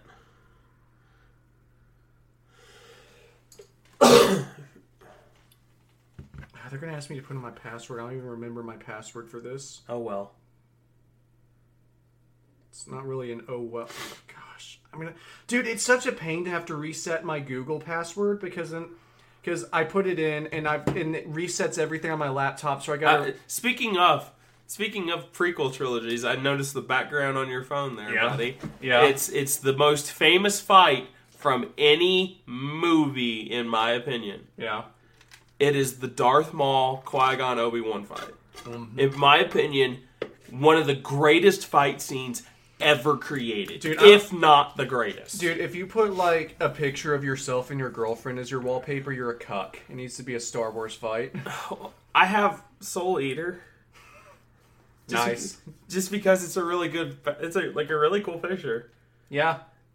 And it's pretty early on in the series, so it doesn't ruin anything. but uh, uh, so Riddick, uh, really love the whole premise of the movie. We're following Richard B. Riddick, just a cool, weird dude with this thing that they call a shine job on his eyes. So his eyes just basically look like mirrors. Almost. Yeah, he got uh, Rid- Riddick. So I guess we'll just go into the full history of Riddick. He is a convicted felon, mass murderer. They never really get into who he killed or why. He's just a murderer who's wanted, who's got multiple bounties on his head for murder. And at one point, while he was serving time in prison, he got a surgery. He got a surgery done on his eyes so that he could see in that would allow him to see in the dark, and that's called a shine job, which causes his eyes. He basically it. So the way his eyes look is, it looks like he's got cataracts, and it looks like he's got cataracts on his eyes, and there's a lamp inside of his eyes shining on the cataracts. So they're like mur- milky and cloudy with like a light inside of them. Is how that is how it looks. Yeah. What are you looking at? I was looking to see if they gave any like early on stuff or whatever. They probably don't. There was a Lord Marshal that was the one who originally tried to kill all the Furian males. Yeah. So the the backstory that they give on him in Chronicles of Riddick, which is the second, which is the second movie. I should probably stay close to the mic. No, you're uh, fine. It'll pick you up. No problem. Weren't people complaining that we were too quiet though? Like if I get super far back like this, won't I? No, no, it'll it'll be fine still. All right. Ugh. I to needed to stretch. Um, where was I going with this? So the backstory given on him in the second movie, The Chronicles of Riddick, is that there is a prop. So there are. Picture the Empire from Star Wars, except everyone, i except everyone in the Empire. It, the Empire is made up entirely of zombies who worship death. Yes, called the Necromongers. Yeah, and they're and they're not like shuffling zombies. They're like zombie. They're like they're people. They're they're breathing. They're they act normally. It's just they're undead. they've gone through this process that allows them to see death and it allows them to have extra powerful Yeah, they're abilities and yeah they're undead. They have supernatural abilities and they basically worship death. And the leader of them, who is called the Necromonger, uh, received a prophecy when Riddick was born that he would be killed by a male Furian. Riddick is a Furian. He's from the planet Furia. And so he, and so in response, he had every male Furian that had been born in like the last year or yeah, something. the Lord Marshal was the person who was uh, oh, right, yeah, presumed to uh, be the one who was uh, worried about a Furian warrior being his downfall. yeah. And so he, and so he killed all the Furians that had been born in the last like year, in a situation that was clearly inspired by the stories of Moses and Jesus, because Amen. those things happen to those two. And you can't you can't write a story about a main character without referencing Jesus in some way. Amen. Uh, and so then Riddick grew up. This is where this is where the story of this the stories of Riddick and Jesus branch off. sure. Jesus grew up and became the Messiah, like peaceful, preaching preaching peace, Prince of Peace, ushering in an era of peace for everyone who believed in Yeah, him. Riddick was the complete opposite. man. Riddick grew up and became a mass murderer. obviously. oh, and one thing is, um, it's mentioned that he that um the Necromongers actually did try to kill Riddick. Like specifically, he did almost kill Riddick. It's just for some reason Riddick survived. I don't know why, but he tried to kill Riddick by choking him to death with his own umbilical cord. That was his mother. It was it was stated in that. Uh, it says, um, in later life he had repressed it. He came to believe that when he was born, his mother attempted to strangle him and left him in a trash bin behind a liquor store. He that's what he believed. I'm pretty sure it's confirmed. Um, but the guy who turned Lord Marshal would attack Furia and attempt to massacre all male babies, going as far as personally strangling newborn infant, infants with theirs. Yeah, so He was presumed to be among those strangled, but he survived. yeah, and And so it was either his mother or this dude who presumably strangled him with his own umbil- umbilical cord. No, I'm but he pretty- lived. No, I'm pretty sure it's implied or confirmed in the in the second movie that it was it was um, the Marshal dude. Okay, Lord Marshal. Yeah, but Riddick just remembers it as his mom. Which, to be fair, he was new, he was a newborn. Yeah. If you've still got your umbilical cord to be choked with, then you're probably pretty fresh out of the womb.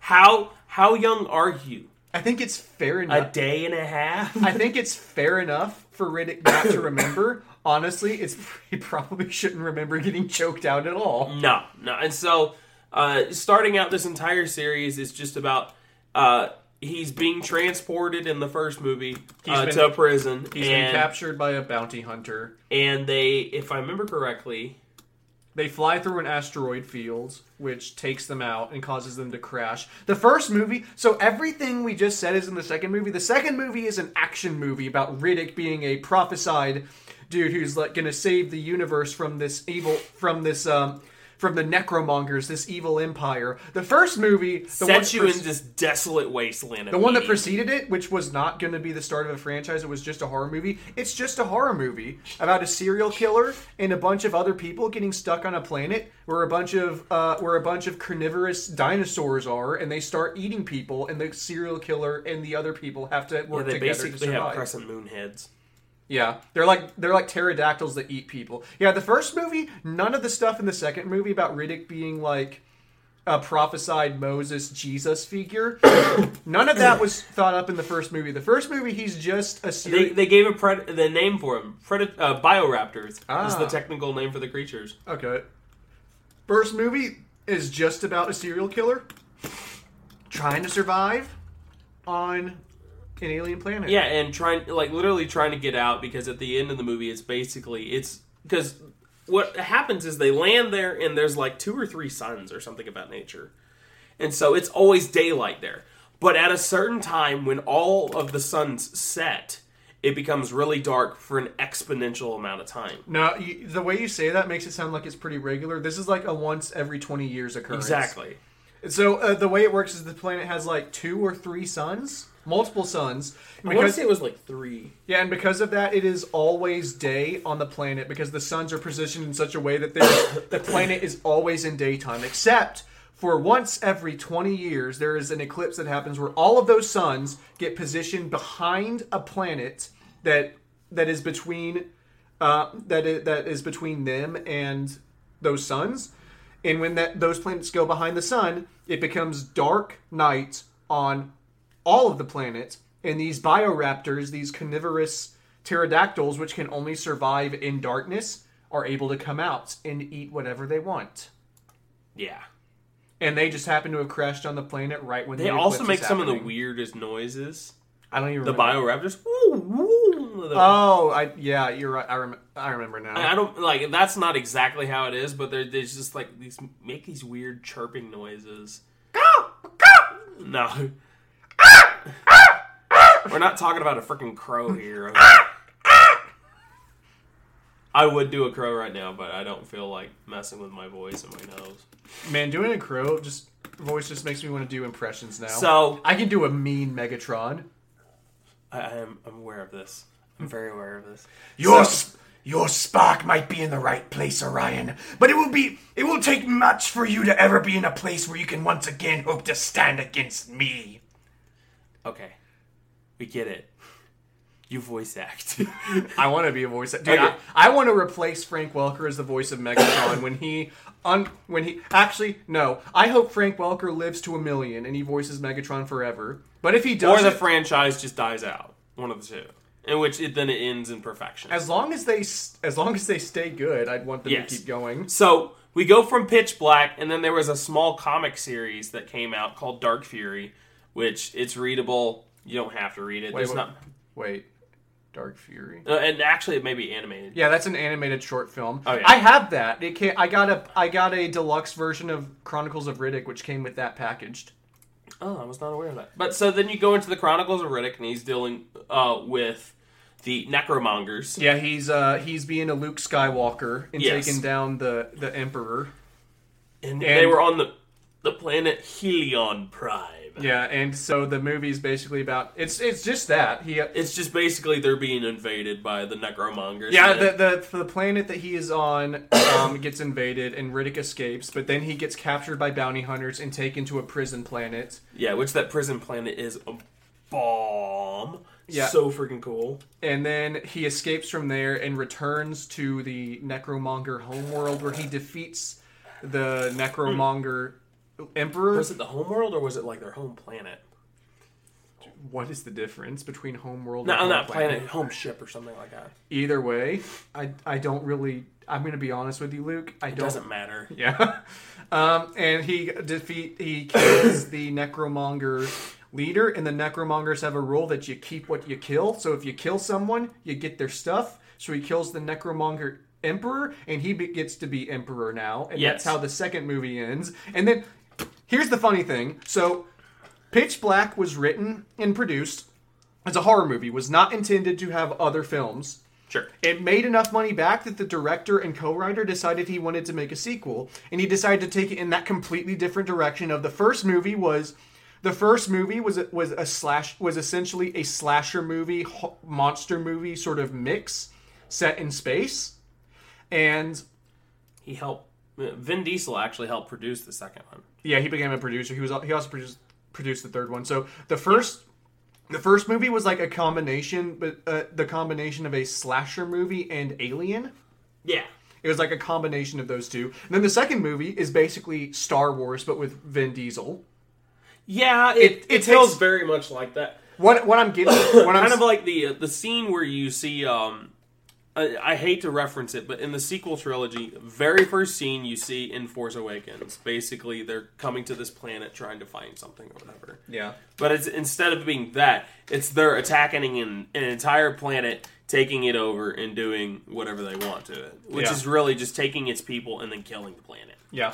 And so, so they can have more energy for their necromonger ways and what what I'm, what I'm getting to is there is a Riddick Riddick the Riddick series is one of the only series I know of that does this where for the second movie they just completely shift and do a Yeah. completely different genre. Which is something I find really fascinating about the Riddick movies and why they kind of appeal to me is they just go completely left field for that second movie. Yeah. Like, and it's so clear that that was just the director's vision of I I just want to do Star Wars now.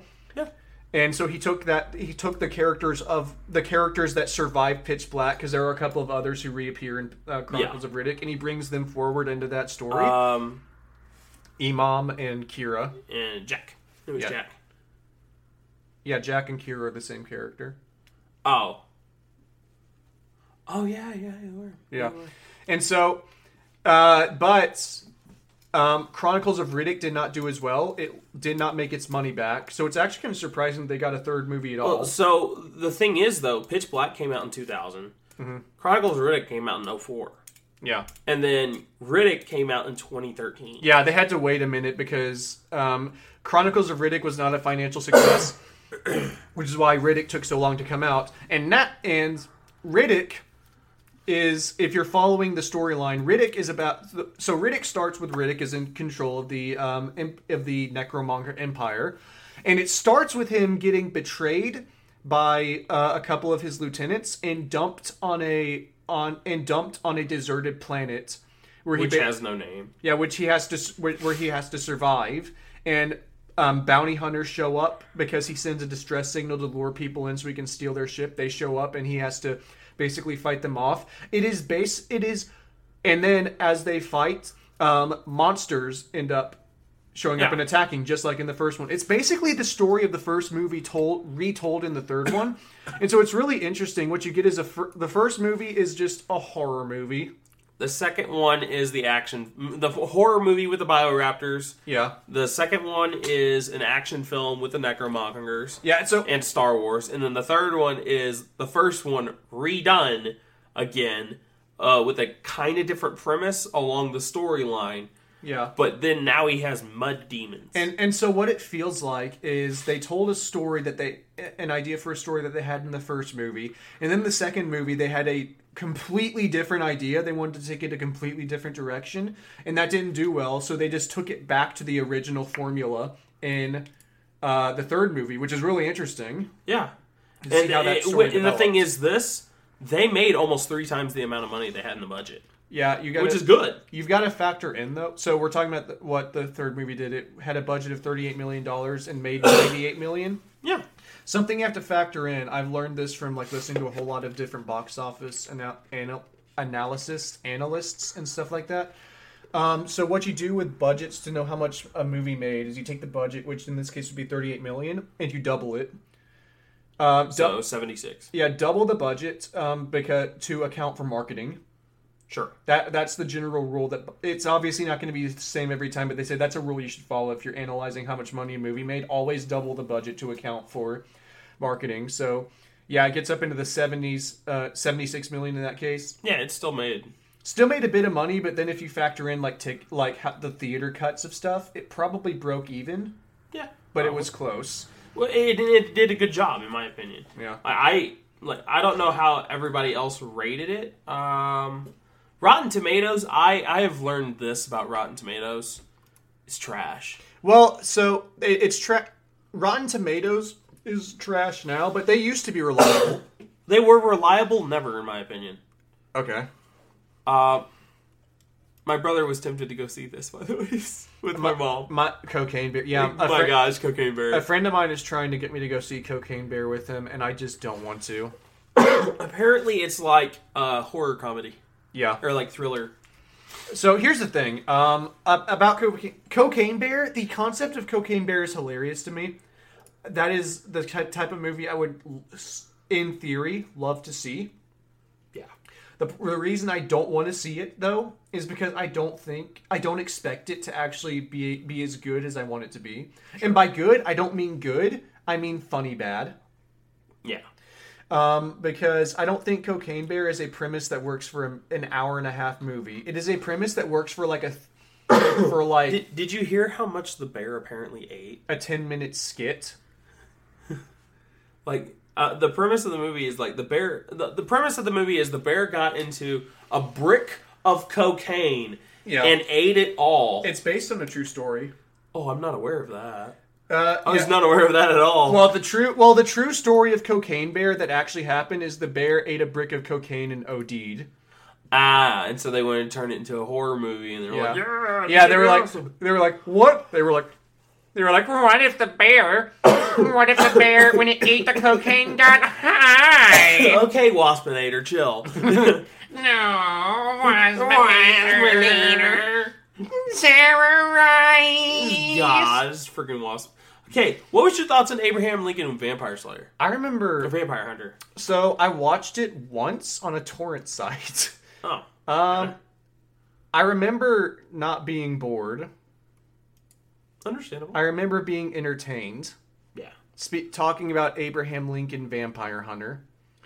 But so, um, like another example of what I'm trying to say would be you you know the unbearable weight of massive talent, Yeah. the Nicolas the new Nick Cage movie. where Nicolas Cage is playing himself. Yeah. I hear that, and my gut reaction is that's the greatest thing ever because Nicolas Cage playing Nicolas Cage is the best because idea. of his meme-tasticness. Yeah, because that is a brilliant idea. And then I thought about it for a minute. I was like, an hour and a half of that would overstay its welcome. obvious. I don't think a movie of that works. Yeah. And it's the same with the Cocaine Bear. I hear Cocaine Bear, I'm like, oh, that's hilarious. Wait, it's an hour and a half? Oh, that's. You can't keep that going for an Yeah. hour and a half. The- So what? Back with Riddick, and the, like the hope I have with this like whole series is this: we now get another movie. well, so I'm going to go down here and read this for you, Luke. Luke, look away. I want, I want your live reaction to this. On January 29th, the, Riddick came out in 2013. Yes. So I was in college that year. Yeah, we're reading up on sequel stuff right now on Wikipedia. On January 29th, 2014, Vin Diesel had announced on his Facebook page that Universal Pictures wishes Wait, to Vin. Diesel has a Facebook page? I guess so. Oh, that's weird. Wishes to develop a fourth Riddick film pr- prompted by robust DVD sales of the most recent film in the series. DVD sales. Yeah, this was back in 2013. Oh, do do our listeners not know what DVD is? Uh, in April 2016, Vin Diesel confirmed that he and writer director David Toy are developing Is a that how you say his name? T W O H Y Toy. toy. it, what what would you? How do you pronounce it? Too high? Tui. Tui? Tui. Oh, I thought it was toy. I would say David David Tui. Okay, I pronounce it David Toy. David Toy. Yeah, it, it's can I have a toy? it- yeah, it's unfortunate. Mommy, can I have a toy? It's unfortunate because I'm pronouncing the W, but you can't hear it because of the way because of the O right after yeah, it. toy. Yeah, David Toy. Uh, we're developing uh, a fourth Riddick movie titled Furia and a spin-off I didn't know this spin-off TV series ti- I did know this actually I remember City, now yeah. titled Merc City in May 2016 he explained that production of Furia may begin in early 2017 that's not true in a video, Vin Diesel asked, Are you guys excited to hear about Furia? Do you want to know where it all began with that dark character Riddick? And David Toy confirmed that the t- new film would be rated R. Obviously. Awesome. The Post did not elaborate on how, if at all, Merc City would be connected to the upcoming film. By July 2019, the script was completed and the official title was changed to Riddick Furia. The story focuses on the protagonist finally returning to his homeworld, a place he barely remembers and one he fears might be left in ruins by the necromongers. One- Necromongers! Skeletor will return next week to destroy your planet, He-Man! Once, Every time we can pull out a Skeletor voice or a Waspinator voice, I'm so happy. yeah, it's so fun. Once there, he finds other Furians fighting for their existence against a new enemy. He-Man! I, I hope the new enemy is Skeletor. It's just if it's skeletons, I'm gonna freak out. I'm gonna be like, dude. no, I, I can tell. I'm you, just gonna be like, dude, skeletons. No, I can tell, dude. I can tell you exactly who the new enemy of. I can tell you exactly who the new enemy of the Riddick movie is. Okay, so we had bioraptors, we had Yeah. mud demons. Miss up in every voice. You have ever heard. We have dark next to Inside your head. next is the dark Gungan himself. Dio. Me, you, you said think the necromonger was the one that choked you with your own umbilical cord. No, no, okey day. It, it was me, Jar D. Jar, Jar Jar. I, I always every time now like you think it was this person, but it's it was I, Dio. Actually, dude. So this is talking about Jar Jar. or- ta- mentioning Jar Jar, I'm gonna de- I'm gonna deviate for a slight minute. I was listening. To, Five, ten minutes later, I was we listen- finally come back. well, if you would stop interrupting me, it take. I was watching an every frame a pause thing. What are you I accidentally clicked something. No. I was watching an every frame a pause thing, and they were talking about Revenge of the Sith, and one of them mentioned how they would love the movie a whole lot more if the final fight between Obi Wan and Anakin was a fight between Jar Jar and Anakin. Oh, dude, that would have been so good. they were saying, like, instead of like they were saying they Yo, were. Nanny, what are you doing? No, no, they were saying. Imagine if at the end, in, instead of Anakin burning in the fire, like imagine like Jar Jar's just got him on the ground. He's just ah! No, and Jar Jar's like actually pummeling his face, just and, and just hitting him like punching him. Yeah, whatever. just punching him and like hitting him and going, "You sir was the chosen one, Abby." you sir was Mr. Brother. Bam, bam. Just take, just takes a rock and smashes him in the face with it. and Anakin's, Anakin's just got like his face is Ah! his face is a bloody pulp, and then Jar Jar flips him over, just grabs his head and starts that- slamming his head into the That ground. reminds me of. Uh, did you ever see the uh, the College Humor Batman uh, sh- uh, episodes or whatever? yeah. The one where it was just like uh, the the clown chuckles, the clown or whatever. I think it, I was the one where it was the interrogation rooms. Yeah. Where he's like, "Oh my head!" He's just like, "I." he just starts flipping out because he's just like, "Oh my gosh, why are you doing this to me?" And then he learned it was. He's just like, "I got drunk at a birthday party." Gosh. Hold on. Oh, okay. So I Yeah. want. I'm gonna play you this scene. Um, I'm gonna play you this scene. Mind you, of- n- n- just know this is not to have any sound come through. That's fine. I, it's not gonna be a long scene. So I'm gonna play for you. This is part of God of War Ragnarok. Yeah, God of War Ragnarok. I'm gonna show you the fatality kill for Kratos uh, killing Heimdall. Spoilers. And God of War. Little too late for that. Rock, and I want you to imagine, Luke. I want you to imagine um, that Heimdall is Anakin and Kratos is Jar Jar. In One this, second. I need to spit so bad. all right, Luke is gone. It's just me and you, loyal listeners. All, all four of you. Maybe I'm maybe I am being just a bit too optimistic in saying that there are four of you. Maybe it's more like two listeners. Uh, last I checked, it was seven. Uh, according to Luke, we got seven listeners. I guess that's Uh, followers. I don't, and that may include me still. I don't know. So six, I think I follow us, so that includes me. five. Yeah. Five. So it's I- hopeful. I want you to picture that Heimdall is Anakin and Kratos and Kratos is Jar Jar. Jeez. We don't want to play the sound, man.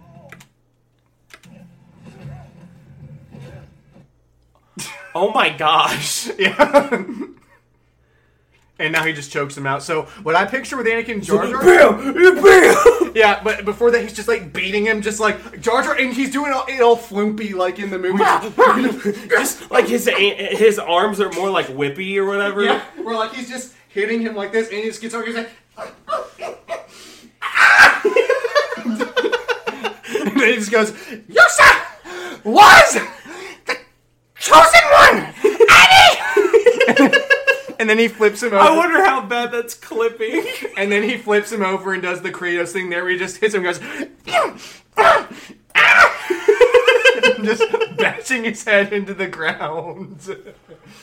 oh gosh, I don't think I've ever told you this. Like, if I ever got the chance for some reason to write a Star Wars, yeah, yeah, that's not gonna happen. if I ever got a Disney's chance, got their grubby paws on that. if I ever got a chance to write something in the Star Wars universe, I would want to write an old man Jar Jar movie.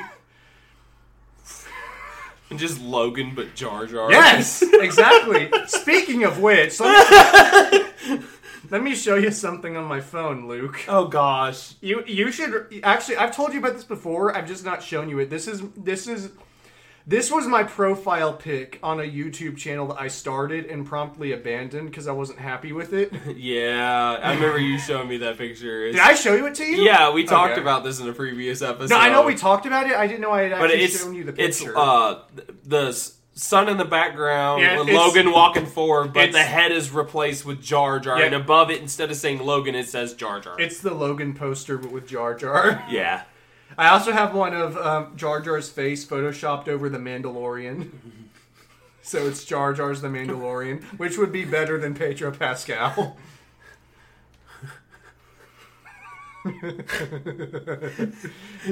Man, And there was a quote next to it that said, that said, that said this is the way. no, that said, Mis- Misa can bring you, Misa can bring, Yusa in warm, or Misa can bring Yusa in cold. and then the quote just said, the quote just said, the Gung Gandalorian. the Gung, the Gungalorian. Me, I'm just like, my gosh, there's so many like Jar Jar memes that you could do because I know a lot of people hated Jar Jar, and I heard the whole thing like, like literally Jar Jar was the reason why everything happened. And I want to look at him and be like, I'm gonna, I'm gonna present you a little nugget here. Maybe Palpatine is the ultimate Sith Lord. maybe, maybe his words have a lot of power.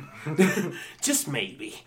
He swayed an entire government to believe him, along with the entire republic.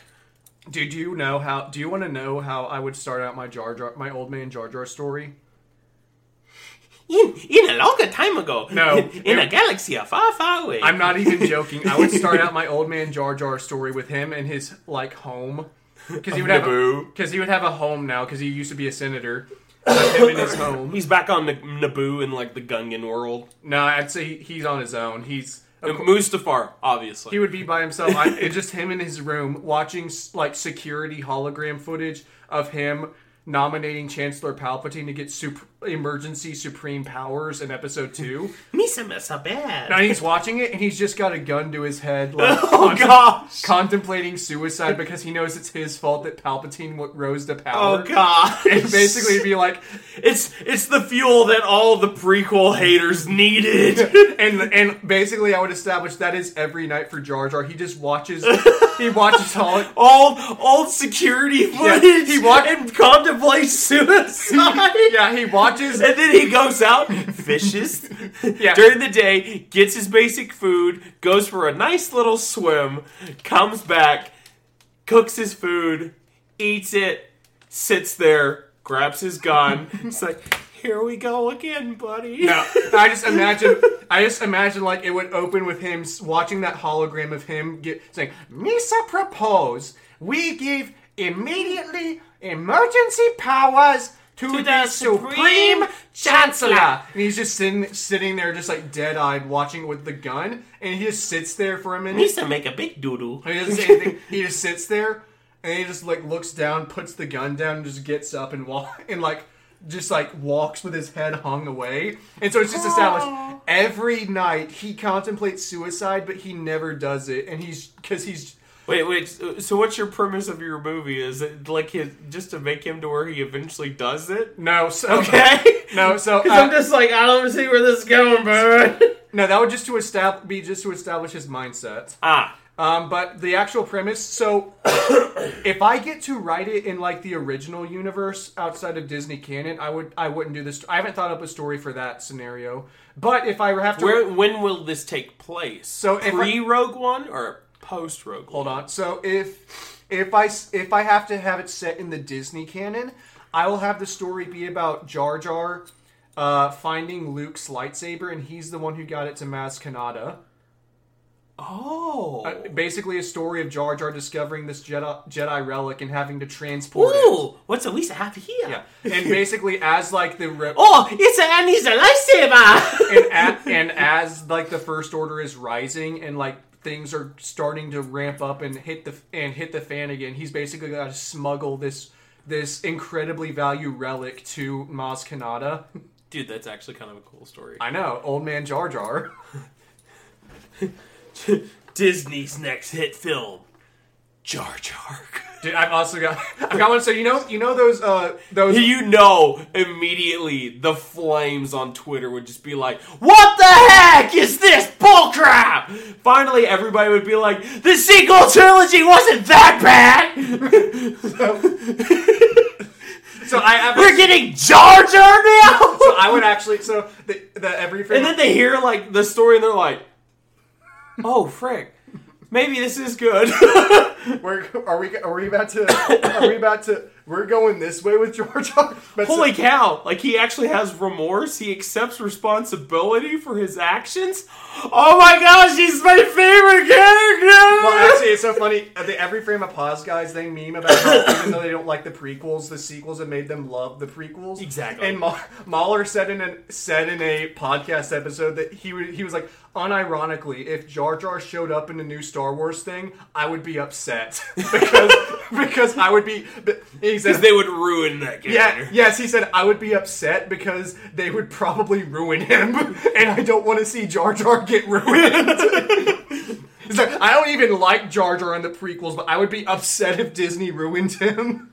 So, finally tagging back to to Riddick, they had mentioned Yeah, the story uh, fighting existence against a against a new enemy. By May 2022, it was reported that writer director David Toy was writing the film alongside original creators Tui. Jim and Ken Wheat, and that the screenplay wheat, wheat. Oh, that's that's actually interesting. So those two guys, Jim and Ken, wrote Pitch Black, but they didn't write Ri- the other two Riddick movies. So they're coming Oh. back for the fourth one, apparently. is it? Uh, no, wrong button. Boop. I can't find it. Nah. No, go let's- back up. Go back up. Nah. Screenplay written written by David Toy, based on characters by Jim and Ken Wheat. Oh, can we? And then we go to. Whoa, he hadn't wrote much. Yeah, the last thing those two did was Pitch Black. Wow. Which honestly was a phenomenal movie. It deserves a lot more credit than it received. So Jim and Ken Wheat are coming back. Uh, screenplay was complete in 2021. In May 2022, an Instagram post from Vin Diesel also suggested that pre-production has moved on to the storyboarding phase. And I could have sworn it's not here in this Wikipedia article, but I could have sworn I read an article like last month, definitely an article that came out this year, 2023, that said that there was a new update that like production had officially begun or something like that.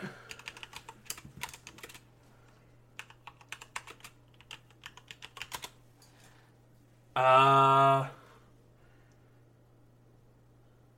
Oh, here. So, filming for it may only commence in early to mid 2023, slated for the new film likely in 2024. Okay.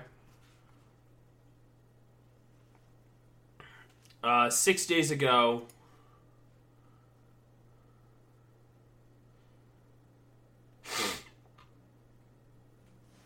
February, uh, just as the world was all geared up for the uh, uh, after the release of Fast X trailer, Diesel revealed um, that he it was revealed that he would be soon be suiting up again as the iconic bounty hunter. As that is actually happening, It is very early in the process. It's actually quite a bit you know about the installation or whatever. So they break it down from there. Yeah.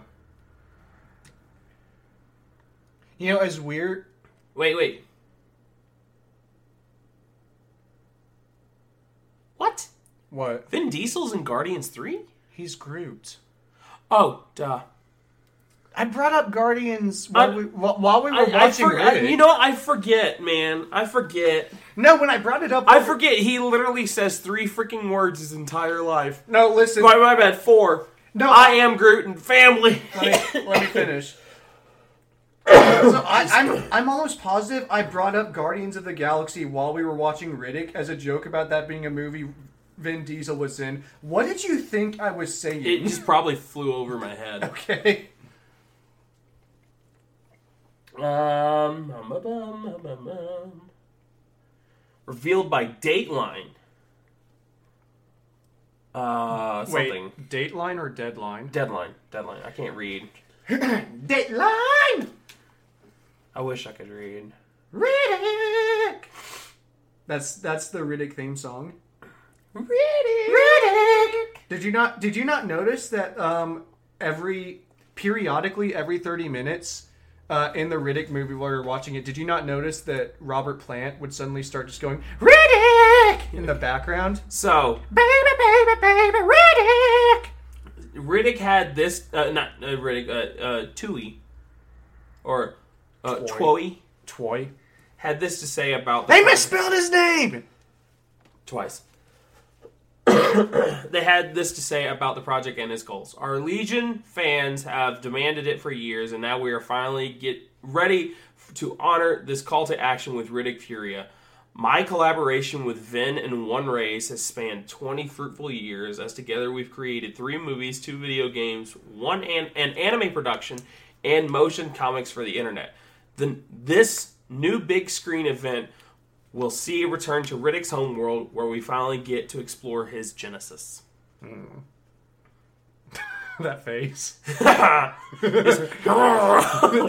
That's that's pouty face. Are you trashing my family? What'd you say about family? Everything to me when it comes to Vin Diesel is just like family, That's that's everything for everyone concerning Vin Diesel. family. By the way, have you ever heard of uh, Triple X movies? Yeah, yeah. Yeah, Vin- Xander Cage. Yeah, Xander Cage. So, I feel like the reaction someone's going to have to me asking that question is going to highlight the problem I'm, I'm about to bring up, which is don't call your movie Triple X. yeah. I'm with you on it. So I want to honestly look at. Hold on, hold on. Don't do not move anything else. D- stop. Take your hand off the mouse. Remember, there was a time. There was a time when we were t- when we were looking up just for hours like celebrities' real names. Oh yeah, I remember this. What what I can't remember his real name. I take a stab in the dark. I, it's been so long. I have nothing. I Take a guess. stab in the dark. Vin Diesel. What is what's his real name? Joaquin Phoenix. Mark Sinclair. yeah. Mark Sinclair. Mark Sinclair's not a cool enough name, so I'm just gonna call myself Vin Diesel. Vin Ha, Diesel. ha, Uh, I named it.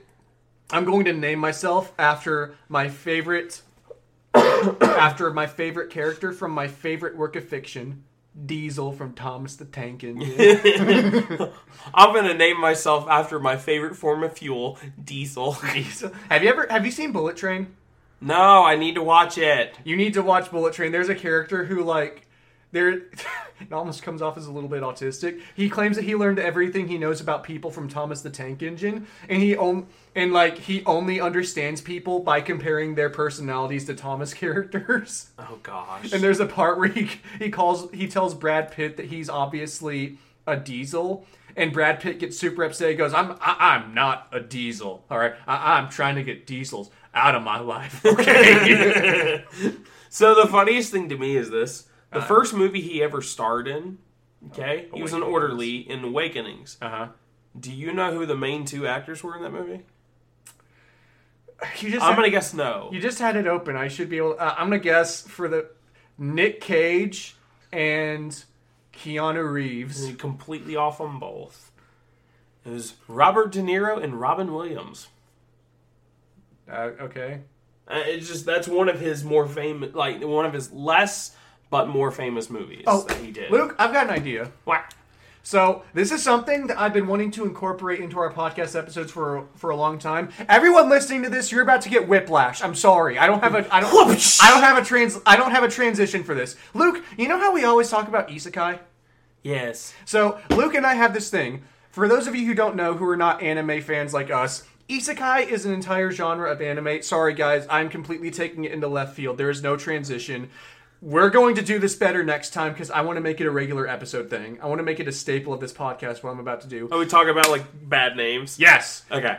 Isek, we are doing our isekai bad name section now, which is going to be a thing. I'm going to try to remember to do it at, the, at the beginning of podcast episodes from here on out. So I'm to going to, to understand isekais, I'm isek- go- I was going isekais are basically uh, the premise of them is you are transported to a different world yeah, it's and you live out life that way of some sort. It's basically the premise of every isekai. We can branch it out a little. Fifty percent of isekais are normal dude gets transported to another to a fantasy world. The other fifty percent of isekais are just fantasy world, like yes. so it's always like a fantasy story or a char- it's always a fantasy story set in a fantasy world. You usually either about a normal human from our planet being transported to them or just about people in that other world going about their business. A lot of time, the problem with isekais though is this: they're cookie well, the problem is that they're cookie cutter. There's no originality to them. And the other problem is this: their names They're- sometimes are so long that they tell the entire plot and story within the title itself. Yeah, so what I'm going to do for all of you listeners, I had some titles saved. I swear if I deleted them, I'm going Problem children are coming. Stop, stop. No, no, no, no, no, no. Wait. Here it is. I found them. All right, so I'm going to read off all the ones I've got on my phone. These are pictures I took at our local Barnes and Noble of isekai books that were being sold. I'm going to read off the titles for you for you lo- for you lovely listeners. Uh number 1, Chillin' in another world with with level 2 super cheat powers. That is a title of a series. Sucks. Number 2, Trapped in a dating sim, the world of Otome games is tough for mobs. I am a nerd and I don't even know what half of those words mean. I, I don't get it. Number 3, Slow life in another world, parentheses, I wish. Number 4, I'm the villainess, so I'm taming the final boss.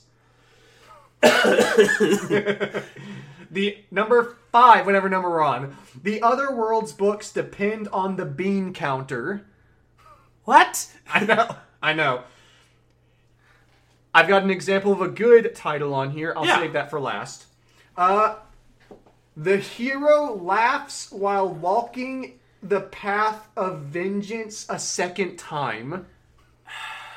Let me say that again. Like let's let's be honest here. Like that sounds horrible. the hero, It's like Master and Commander, the far side of the world. Like that was a really long title back in the day, and people had a problem with it. it's kind of like This is worse. it's kind of like Attack on Titan, the final season, part three, part one. exactly. It's exactly the issue. Uh, the hero is overpowered but overly cautious. Mm. Uh, I'm the hero, but the demon lord is also me. I've got one here that I think is also pretty bad. You can do that once I've gotten through all of these. Uh, hi, I'm a witch, and my crush wants me to make a love potion.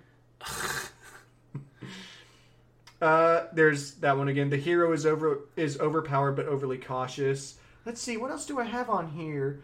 I've been killing slimes 300 years and maxed out my level. That's another annoying thing about isekai is they use gamer lingo yeah.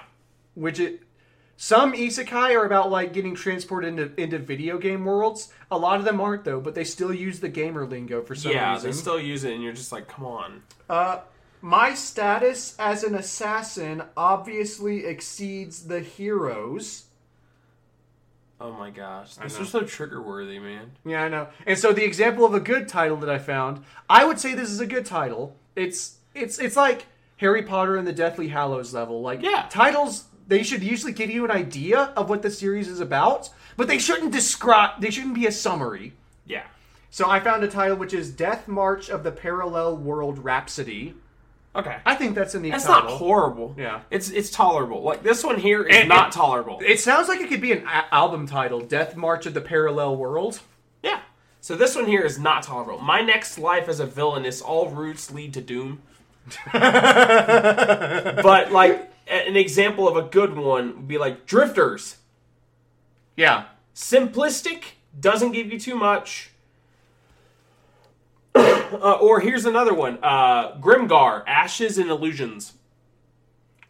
If we could go outside of anime, Scott Pilgrim versus the World. honestly really good movie in which we are going to be doing Yes, we are. a- an episode on that which Scott that Pilgrim! like everything for you is robert plant voice everything for you No, I actually, the, dude, the music in Scott Pilgrim is so good.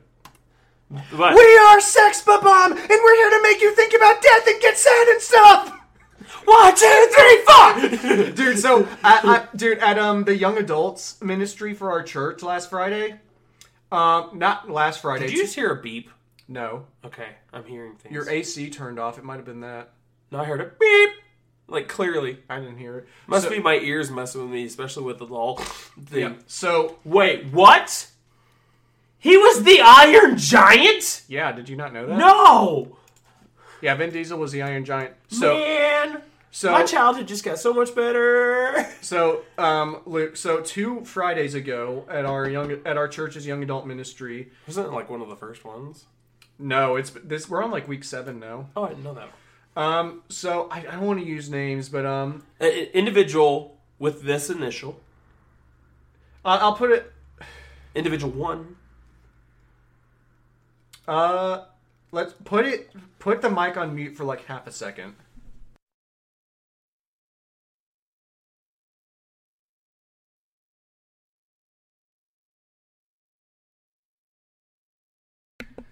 okay, cut here. Or we could just leave it in because No. we're professionals. No. Um, but so I was um, I because I, because it's fun because like he, but it's fun because it annoys him. I took his beanie that he was wearing. Like, Yes. I snatched it, and he had coins in it that I didn't know. So when I- oh, I remember seeing like people put some in his. yeah. So uh, when I so when I snatched Sunday. that and just grabbed it, the coins just flew everywhere, and um, uh, I. I I feel okay name dropping this name. Norel was there. Oh, gosh. And when the coins went everywhere, she got she just looks over and goes, "I feel like I just got transported into Scott Pilgrim. What? coins just started flying out of this dude. Yeah. And, and so and so as I pick them up, I just go, "Oh, sweet coins!" And she just starts dying. and then and then as I'm, as I'm picking them up, I just look at Norel and I go, "Norel, it's not enough money for the bus ride home." totally inside joke because they're the ones that showed me uh, Scott. Oh, are they? Yeah, you two are. You, Was that the first time you'd seen it? I, I, I never watched it. When we wa- all watched it here? Yeah. That was the first. That was the first time I had ever watched Scott Pilgrim, man.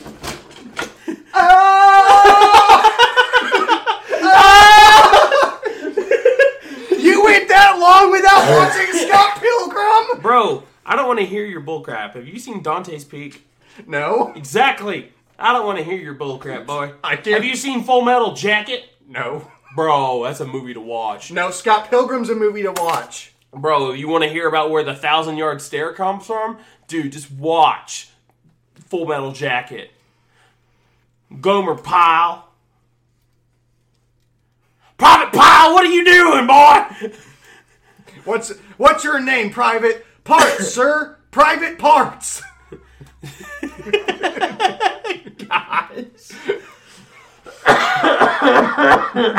Jeez. We might need to cut that one. Oh no no. I got that joke. What's your name? Time. Private time. What?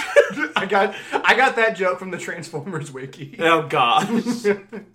but yeah, so I like I really back to our original topic. I really am uh, very very pleased with the whole of the whole Riddick series, and I can't wait to see what goes on from here because it's going to be really cool.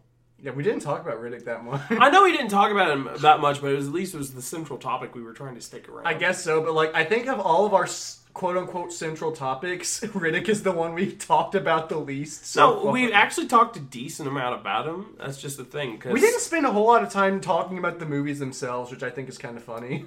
Yeah, you really don't have to. Family, Yeah, it was just we're gonna call this the family, family.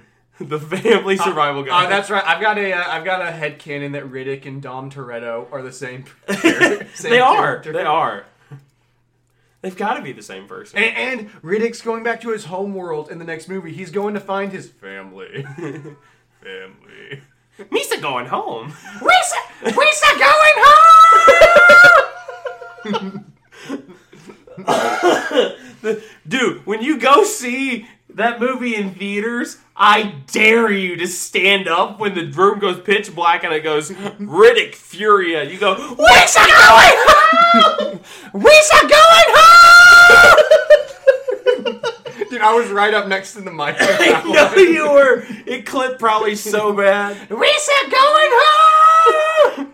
Dude, dude, that's so. If you actually want me to write dialogue for the Jar Jar contemplating suicide Oh, thing, gosh. it would be. He's like, Misa going home. Oh god!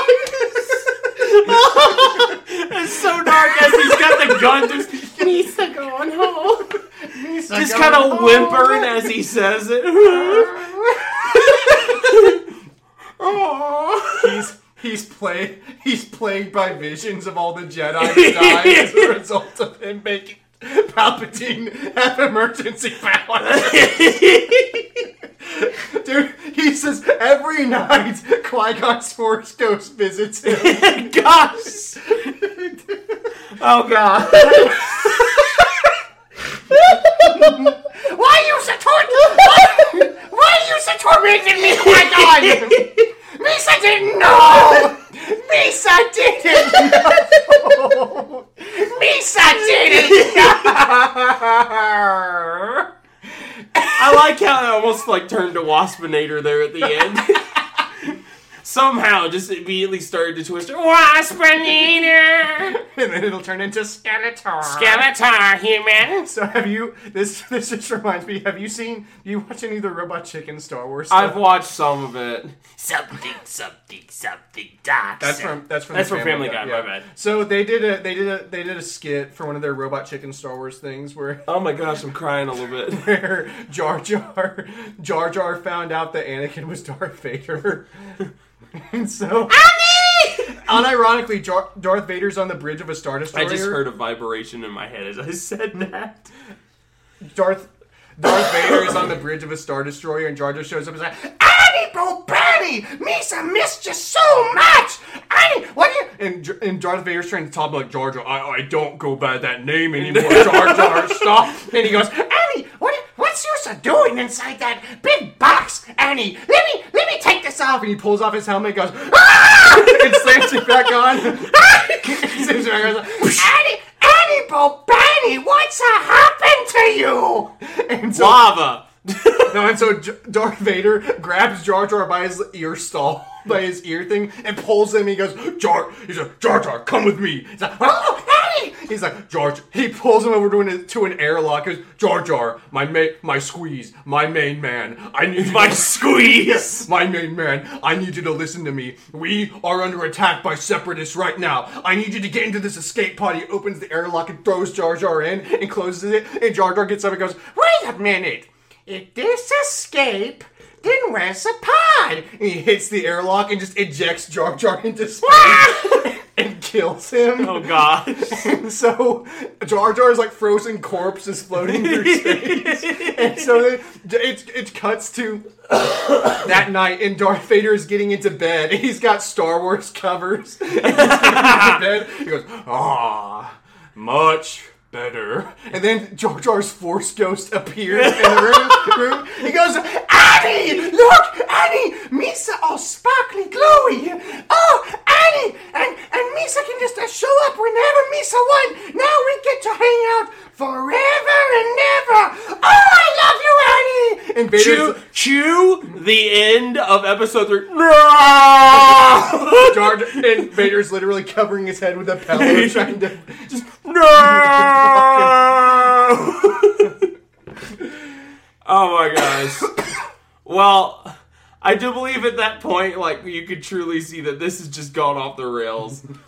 so, with that, I really feel that if this isn't about family, it's got to be about Jar Jar at this point. I feel like I feel like so here's the thing.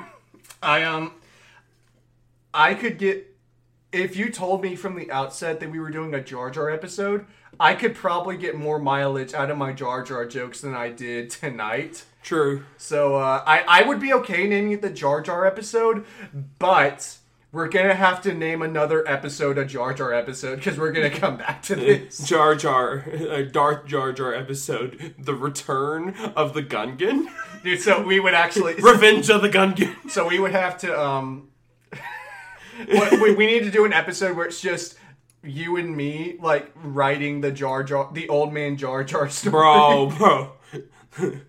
Old man Jar Jar survival guide then at that point. Yeah. Yeah. So with that, I do believe that this is a bit another monumental episode for us. This is- of this the most crazy rabbit holes ever. This is this has been probably my favorite. Aside from the Megatron impression, I can do better than I heard it as I was doing it earlier and I was like, ah, I'm I'm off right now. It wasn't bad still. Come, RC, that I might end the lineage of the primes once and for all. That's actually by the way, that is my impression of Frank Welker's Megatron, not Yes. the not the movie Megatron. yes. Movie Megatron's way deeper. It goes, Where is Yes. the cube? it's it's a lot darker, a little Yeah. bit grittier, but yeah. So with that, I really feel like this this rabbit hole of an episode truly has dove far enough to where we need to come back to the surface and breathe for a little while. So with that, I, I want to keep going. I know you do, but I can't, man. Like I, this whole sinus bullcrap I got going on sucks with this because Yeah, I'm gonna die. Isn't this making it more fun? It nah. As your head begins to swell a little bit, and you can feel the slight bursting of a blood vessel in your skull. Oh, that's just because you're trying to match my Jar Jar impersonation. You shouldn't do that. Yeah, yeah, I'm aware. You're not, you're not going to beat me when it comes to voice impersonations. I've actually done pretty good ones. Except, I don't have a ton that I do anymore. except for Skeletor. I think yours is better than mine on that. Nah, he meant nah. That was bad. That was real bad. Skeletor will return next week with more disturbing facts, He-Man. Till next time, He-Man. Have you heard um, Mark Hamill's Skeletor? yes, this is very good. It's really Very different. It doesn't sound like Skeletor at all Like I love his Skeletor. in the new He-Man stuff. Like I like his Skeletor. You know, I really we're do. talking about the same thing, though, right? The Yeah. new He-Man show. Uh, like the thing is, you have the '80s He-Man, which to me, like, let's be honest here, he's a meme. Like, let's be honest. When you can call someone you boob, when you can call someone a boob, and it be completely fine on national television, Did it's he? a yeah. He called Beastman a boob. you boob. I can write a book about what you don't know. like he said all these you babbling buffoon. Oh, dude, that reminds me. I could write a book on all the stuff you don't know. That reminds me of an, uh, a, a quote from Odin in God of War Ragnarok, where he's having a fight with Thor, and obviously Thor is Odin's son. Yeah. Um, Odin, I have seen people praise God of War for writing Odin as one of the most realistic, abusive fathers that they've ever seen in storytelling. Making sense. Like lots of people who have at least claim online that they've lived through that say that Odin is one of the most realistic examples of that they've ever seen. because he doesn't physically abuse his son. Thor is like eight feet tall and Odin's like five nine. He can't physically abuse him. Obviously. He emotionally abuses him. He'll often insult him to his face, um, and he'll like insult him to his face and justify it and call him dumb. Uh, it's there's a there is a mini there is a mini sort of off to the side storyline that Thor has tried to quit drinking because his alcoholism caused t- two of his sons to get killed. Awesome. Um, but- Sarcasm. well, because what happened was he got drunk. Um, Kratos killed one of his sons, and his other son came to tell him, and Thor was drunk at the time, and he got mad that his surviving son had let the other son die, so he beat him and told him to go back out and get revenge, and his son And then died. the son died in the yeah, process. because he went out to fight Kratos, and you don't. you don't live against Kratos. I think all the other Greek gods should have told you that. Yeah. Well, they were they were too dead to tell him. Even the Greek god of death didn't win. Yeah, Thanatos didn't win. And so there is a um, side plot where Thor has basically quit drinking cold turkey, and Odin has been Odin has tries to get him to start drinking again because Odin says, and I quote, "I liked you better when you were drunk." And, he, and he's and he On that note, thank you for tuning into this. no, like so his two quotes about Thor's drinking were um uh you were more fun drunk. No, and I liked you better when you were drunk. And he is there is a, at the end of the game when Thor makes peace with Kratos because Kratos actually convinces him to stop fighting. Odin shows up and the first thing he does he says, "What?" Are, and he says, "What are you doing? Are you talking to him?" You don't talk, you fight. It's a simple concept. He immediately just dresses down Thor for not fighting. And then when Thor stands up, Thor Mjolnir. no, Thor just stands up to him and says, "No, I'm not gonna." He basically says, "No, I'm not gonna fight him." And, and Odin j- just goes, "What are you broken?" Like he he just he's the for his first reaction to Thor not obeying him immediately is he must be broken somehow. And then spoiler alert for Ragnarok if you haven't played it, um, when Thor basically stands up to him and says, "I'm not gonna fight Kratos anymore," he kills Thor. He just stabs him in the heart. And Who does? Odin. Odin, He cheap shots him, just stabs him in the heart, and and then he basically just turns to Kratos and blames him. He says, "You're the reason I had to do this."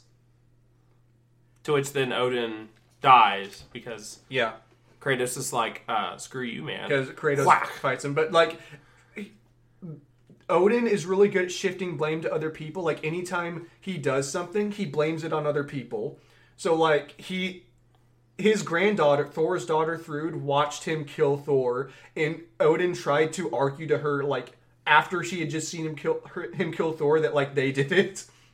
So th- he always shifts blame and stuff like. That. He's a really well written. You need to play the game. I'm not going to do it justice by by um, describing it to you. I'm probably not, but I'll be able to watch it. Yeah, you need to watch. He's a really well written character, and there's a part where it- you're playing as Atreus, and you walk in on an argument between Thor and Odin, where Thor is trying to convince Odin because Odin is working with Atreus, and Thor's trying to convince him that he shouldn't because Atreus' dad killed Thor's sons, and he's basically saying, "I don't." And he wa- and when Atreus walks in, Thor's like, "I just don't understand," and under he's like saying something like that. He says, "Well, of course you don't understand." He's saying stuff like that.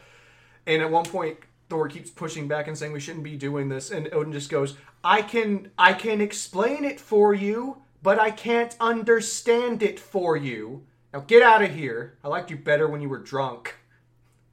Understandable. Which that's a that is on its own. That's a just. I think that's a pretty funny line. I've used I've used that line on you before. I can explain it for you, but I can't understand Yeah. it for you. yeah, I think we was talking about like something. I think we were talking about Dragon Ball. yes, we were. We were talking about Dragon Ball and how like you were like, this is not a good series. I'm like, you're wrong. It's nostalgic. Yeah, To a point, it's good. You're, if you're, you don't include the last arc, it's great. you're wrong. It is at. You're wrong, Henry. Dragon Ball is at least as good as the Star Wars sequels. Meh. and I'm like, Luke, I can't deal with your logic. Bro, I couldn't tell if you were Waspinator or Skeletor at that moment. No, Waspinator's a bit. Waspinator's Yeah. Waspinator's is more whiny. He's like, Oh, Waspinator. What? Why, universe? Hate Waspinator. I would have preferred you saying it as Waspinator. what? I would have preferred you saying it as Waspinator. Saying what? what you had said before. Waspinator's a little whiny. No, um, the whole line you did is Skeletor there, and I said I couldn't t- distinguish between the two. which which line I don't know exactly what you all said. was said. it? Uh, why universe hate Waspinator? No, no, it was the whole line that you literally said, and I was like, Oh, about Dragon Ball. yeah. I, hold on. I need to get. I need to actually figure out. Yeah. So when here's the thing, I can do really good impressions, but like when I have to make up the dialogue myself, it becomes a little bit harder. So give me a minute to think. So Oh, actually, you're wrong. That that Dragon Ball, Dragon Ball is at least as good as the Star Wars sequels. Waspinator, love the Star Wars sequels. That's why he's a villain, and that's why he should die. I, it's, it's why it's why he talks in the third person like a caveman. Because he likes the sequel trilogy. Alright. With that, I do believe uh, we're going to call it for a night. I don't want to. I know you don't want to, but I need to because I'm dying over here. You said you're not working tomorrow, right? I do have uh, stuff to do, but um, to a point, yeah. I mean, I'm not doing anything until like 5:30 tomorrow night. Okay. So we can call it here if you agree to watch an episode of JoJo. Sure. Fine with that. Let's go. Yeah, you're always a fan of watching an episode of JoJo. So. Because un- unironically, I want to get through JoJo now so that we can move on to either Futurama or Transformers Prime. Futurama, I'm good with. Okay. Alrighty. Y'all have a good evening. Have a good week. Peace. And Or as they and don't forget. or, or as they say in Community, gay.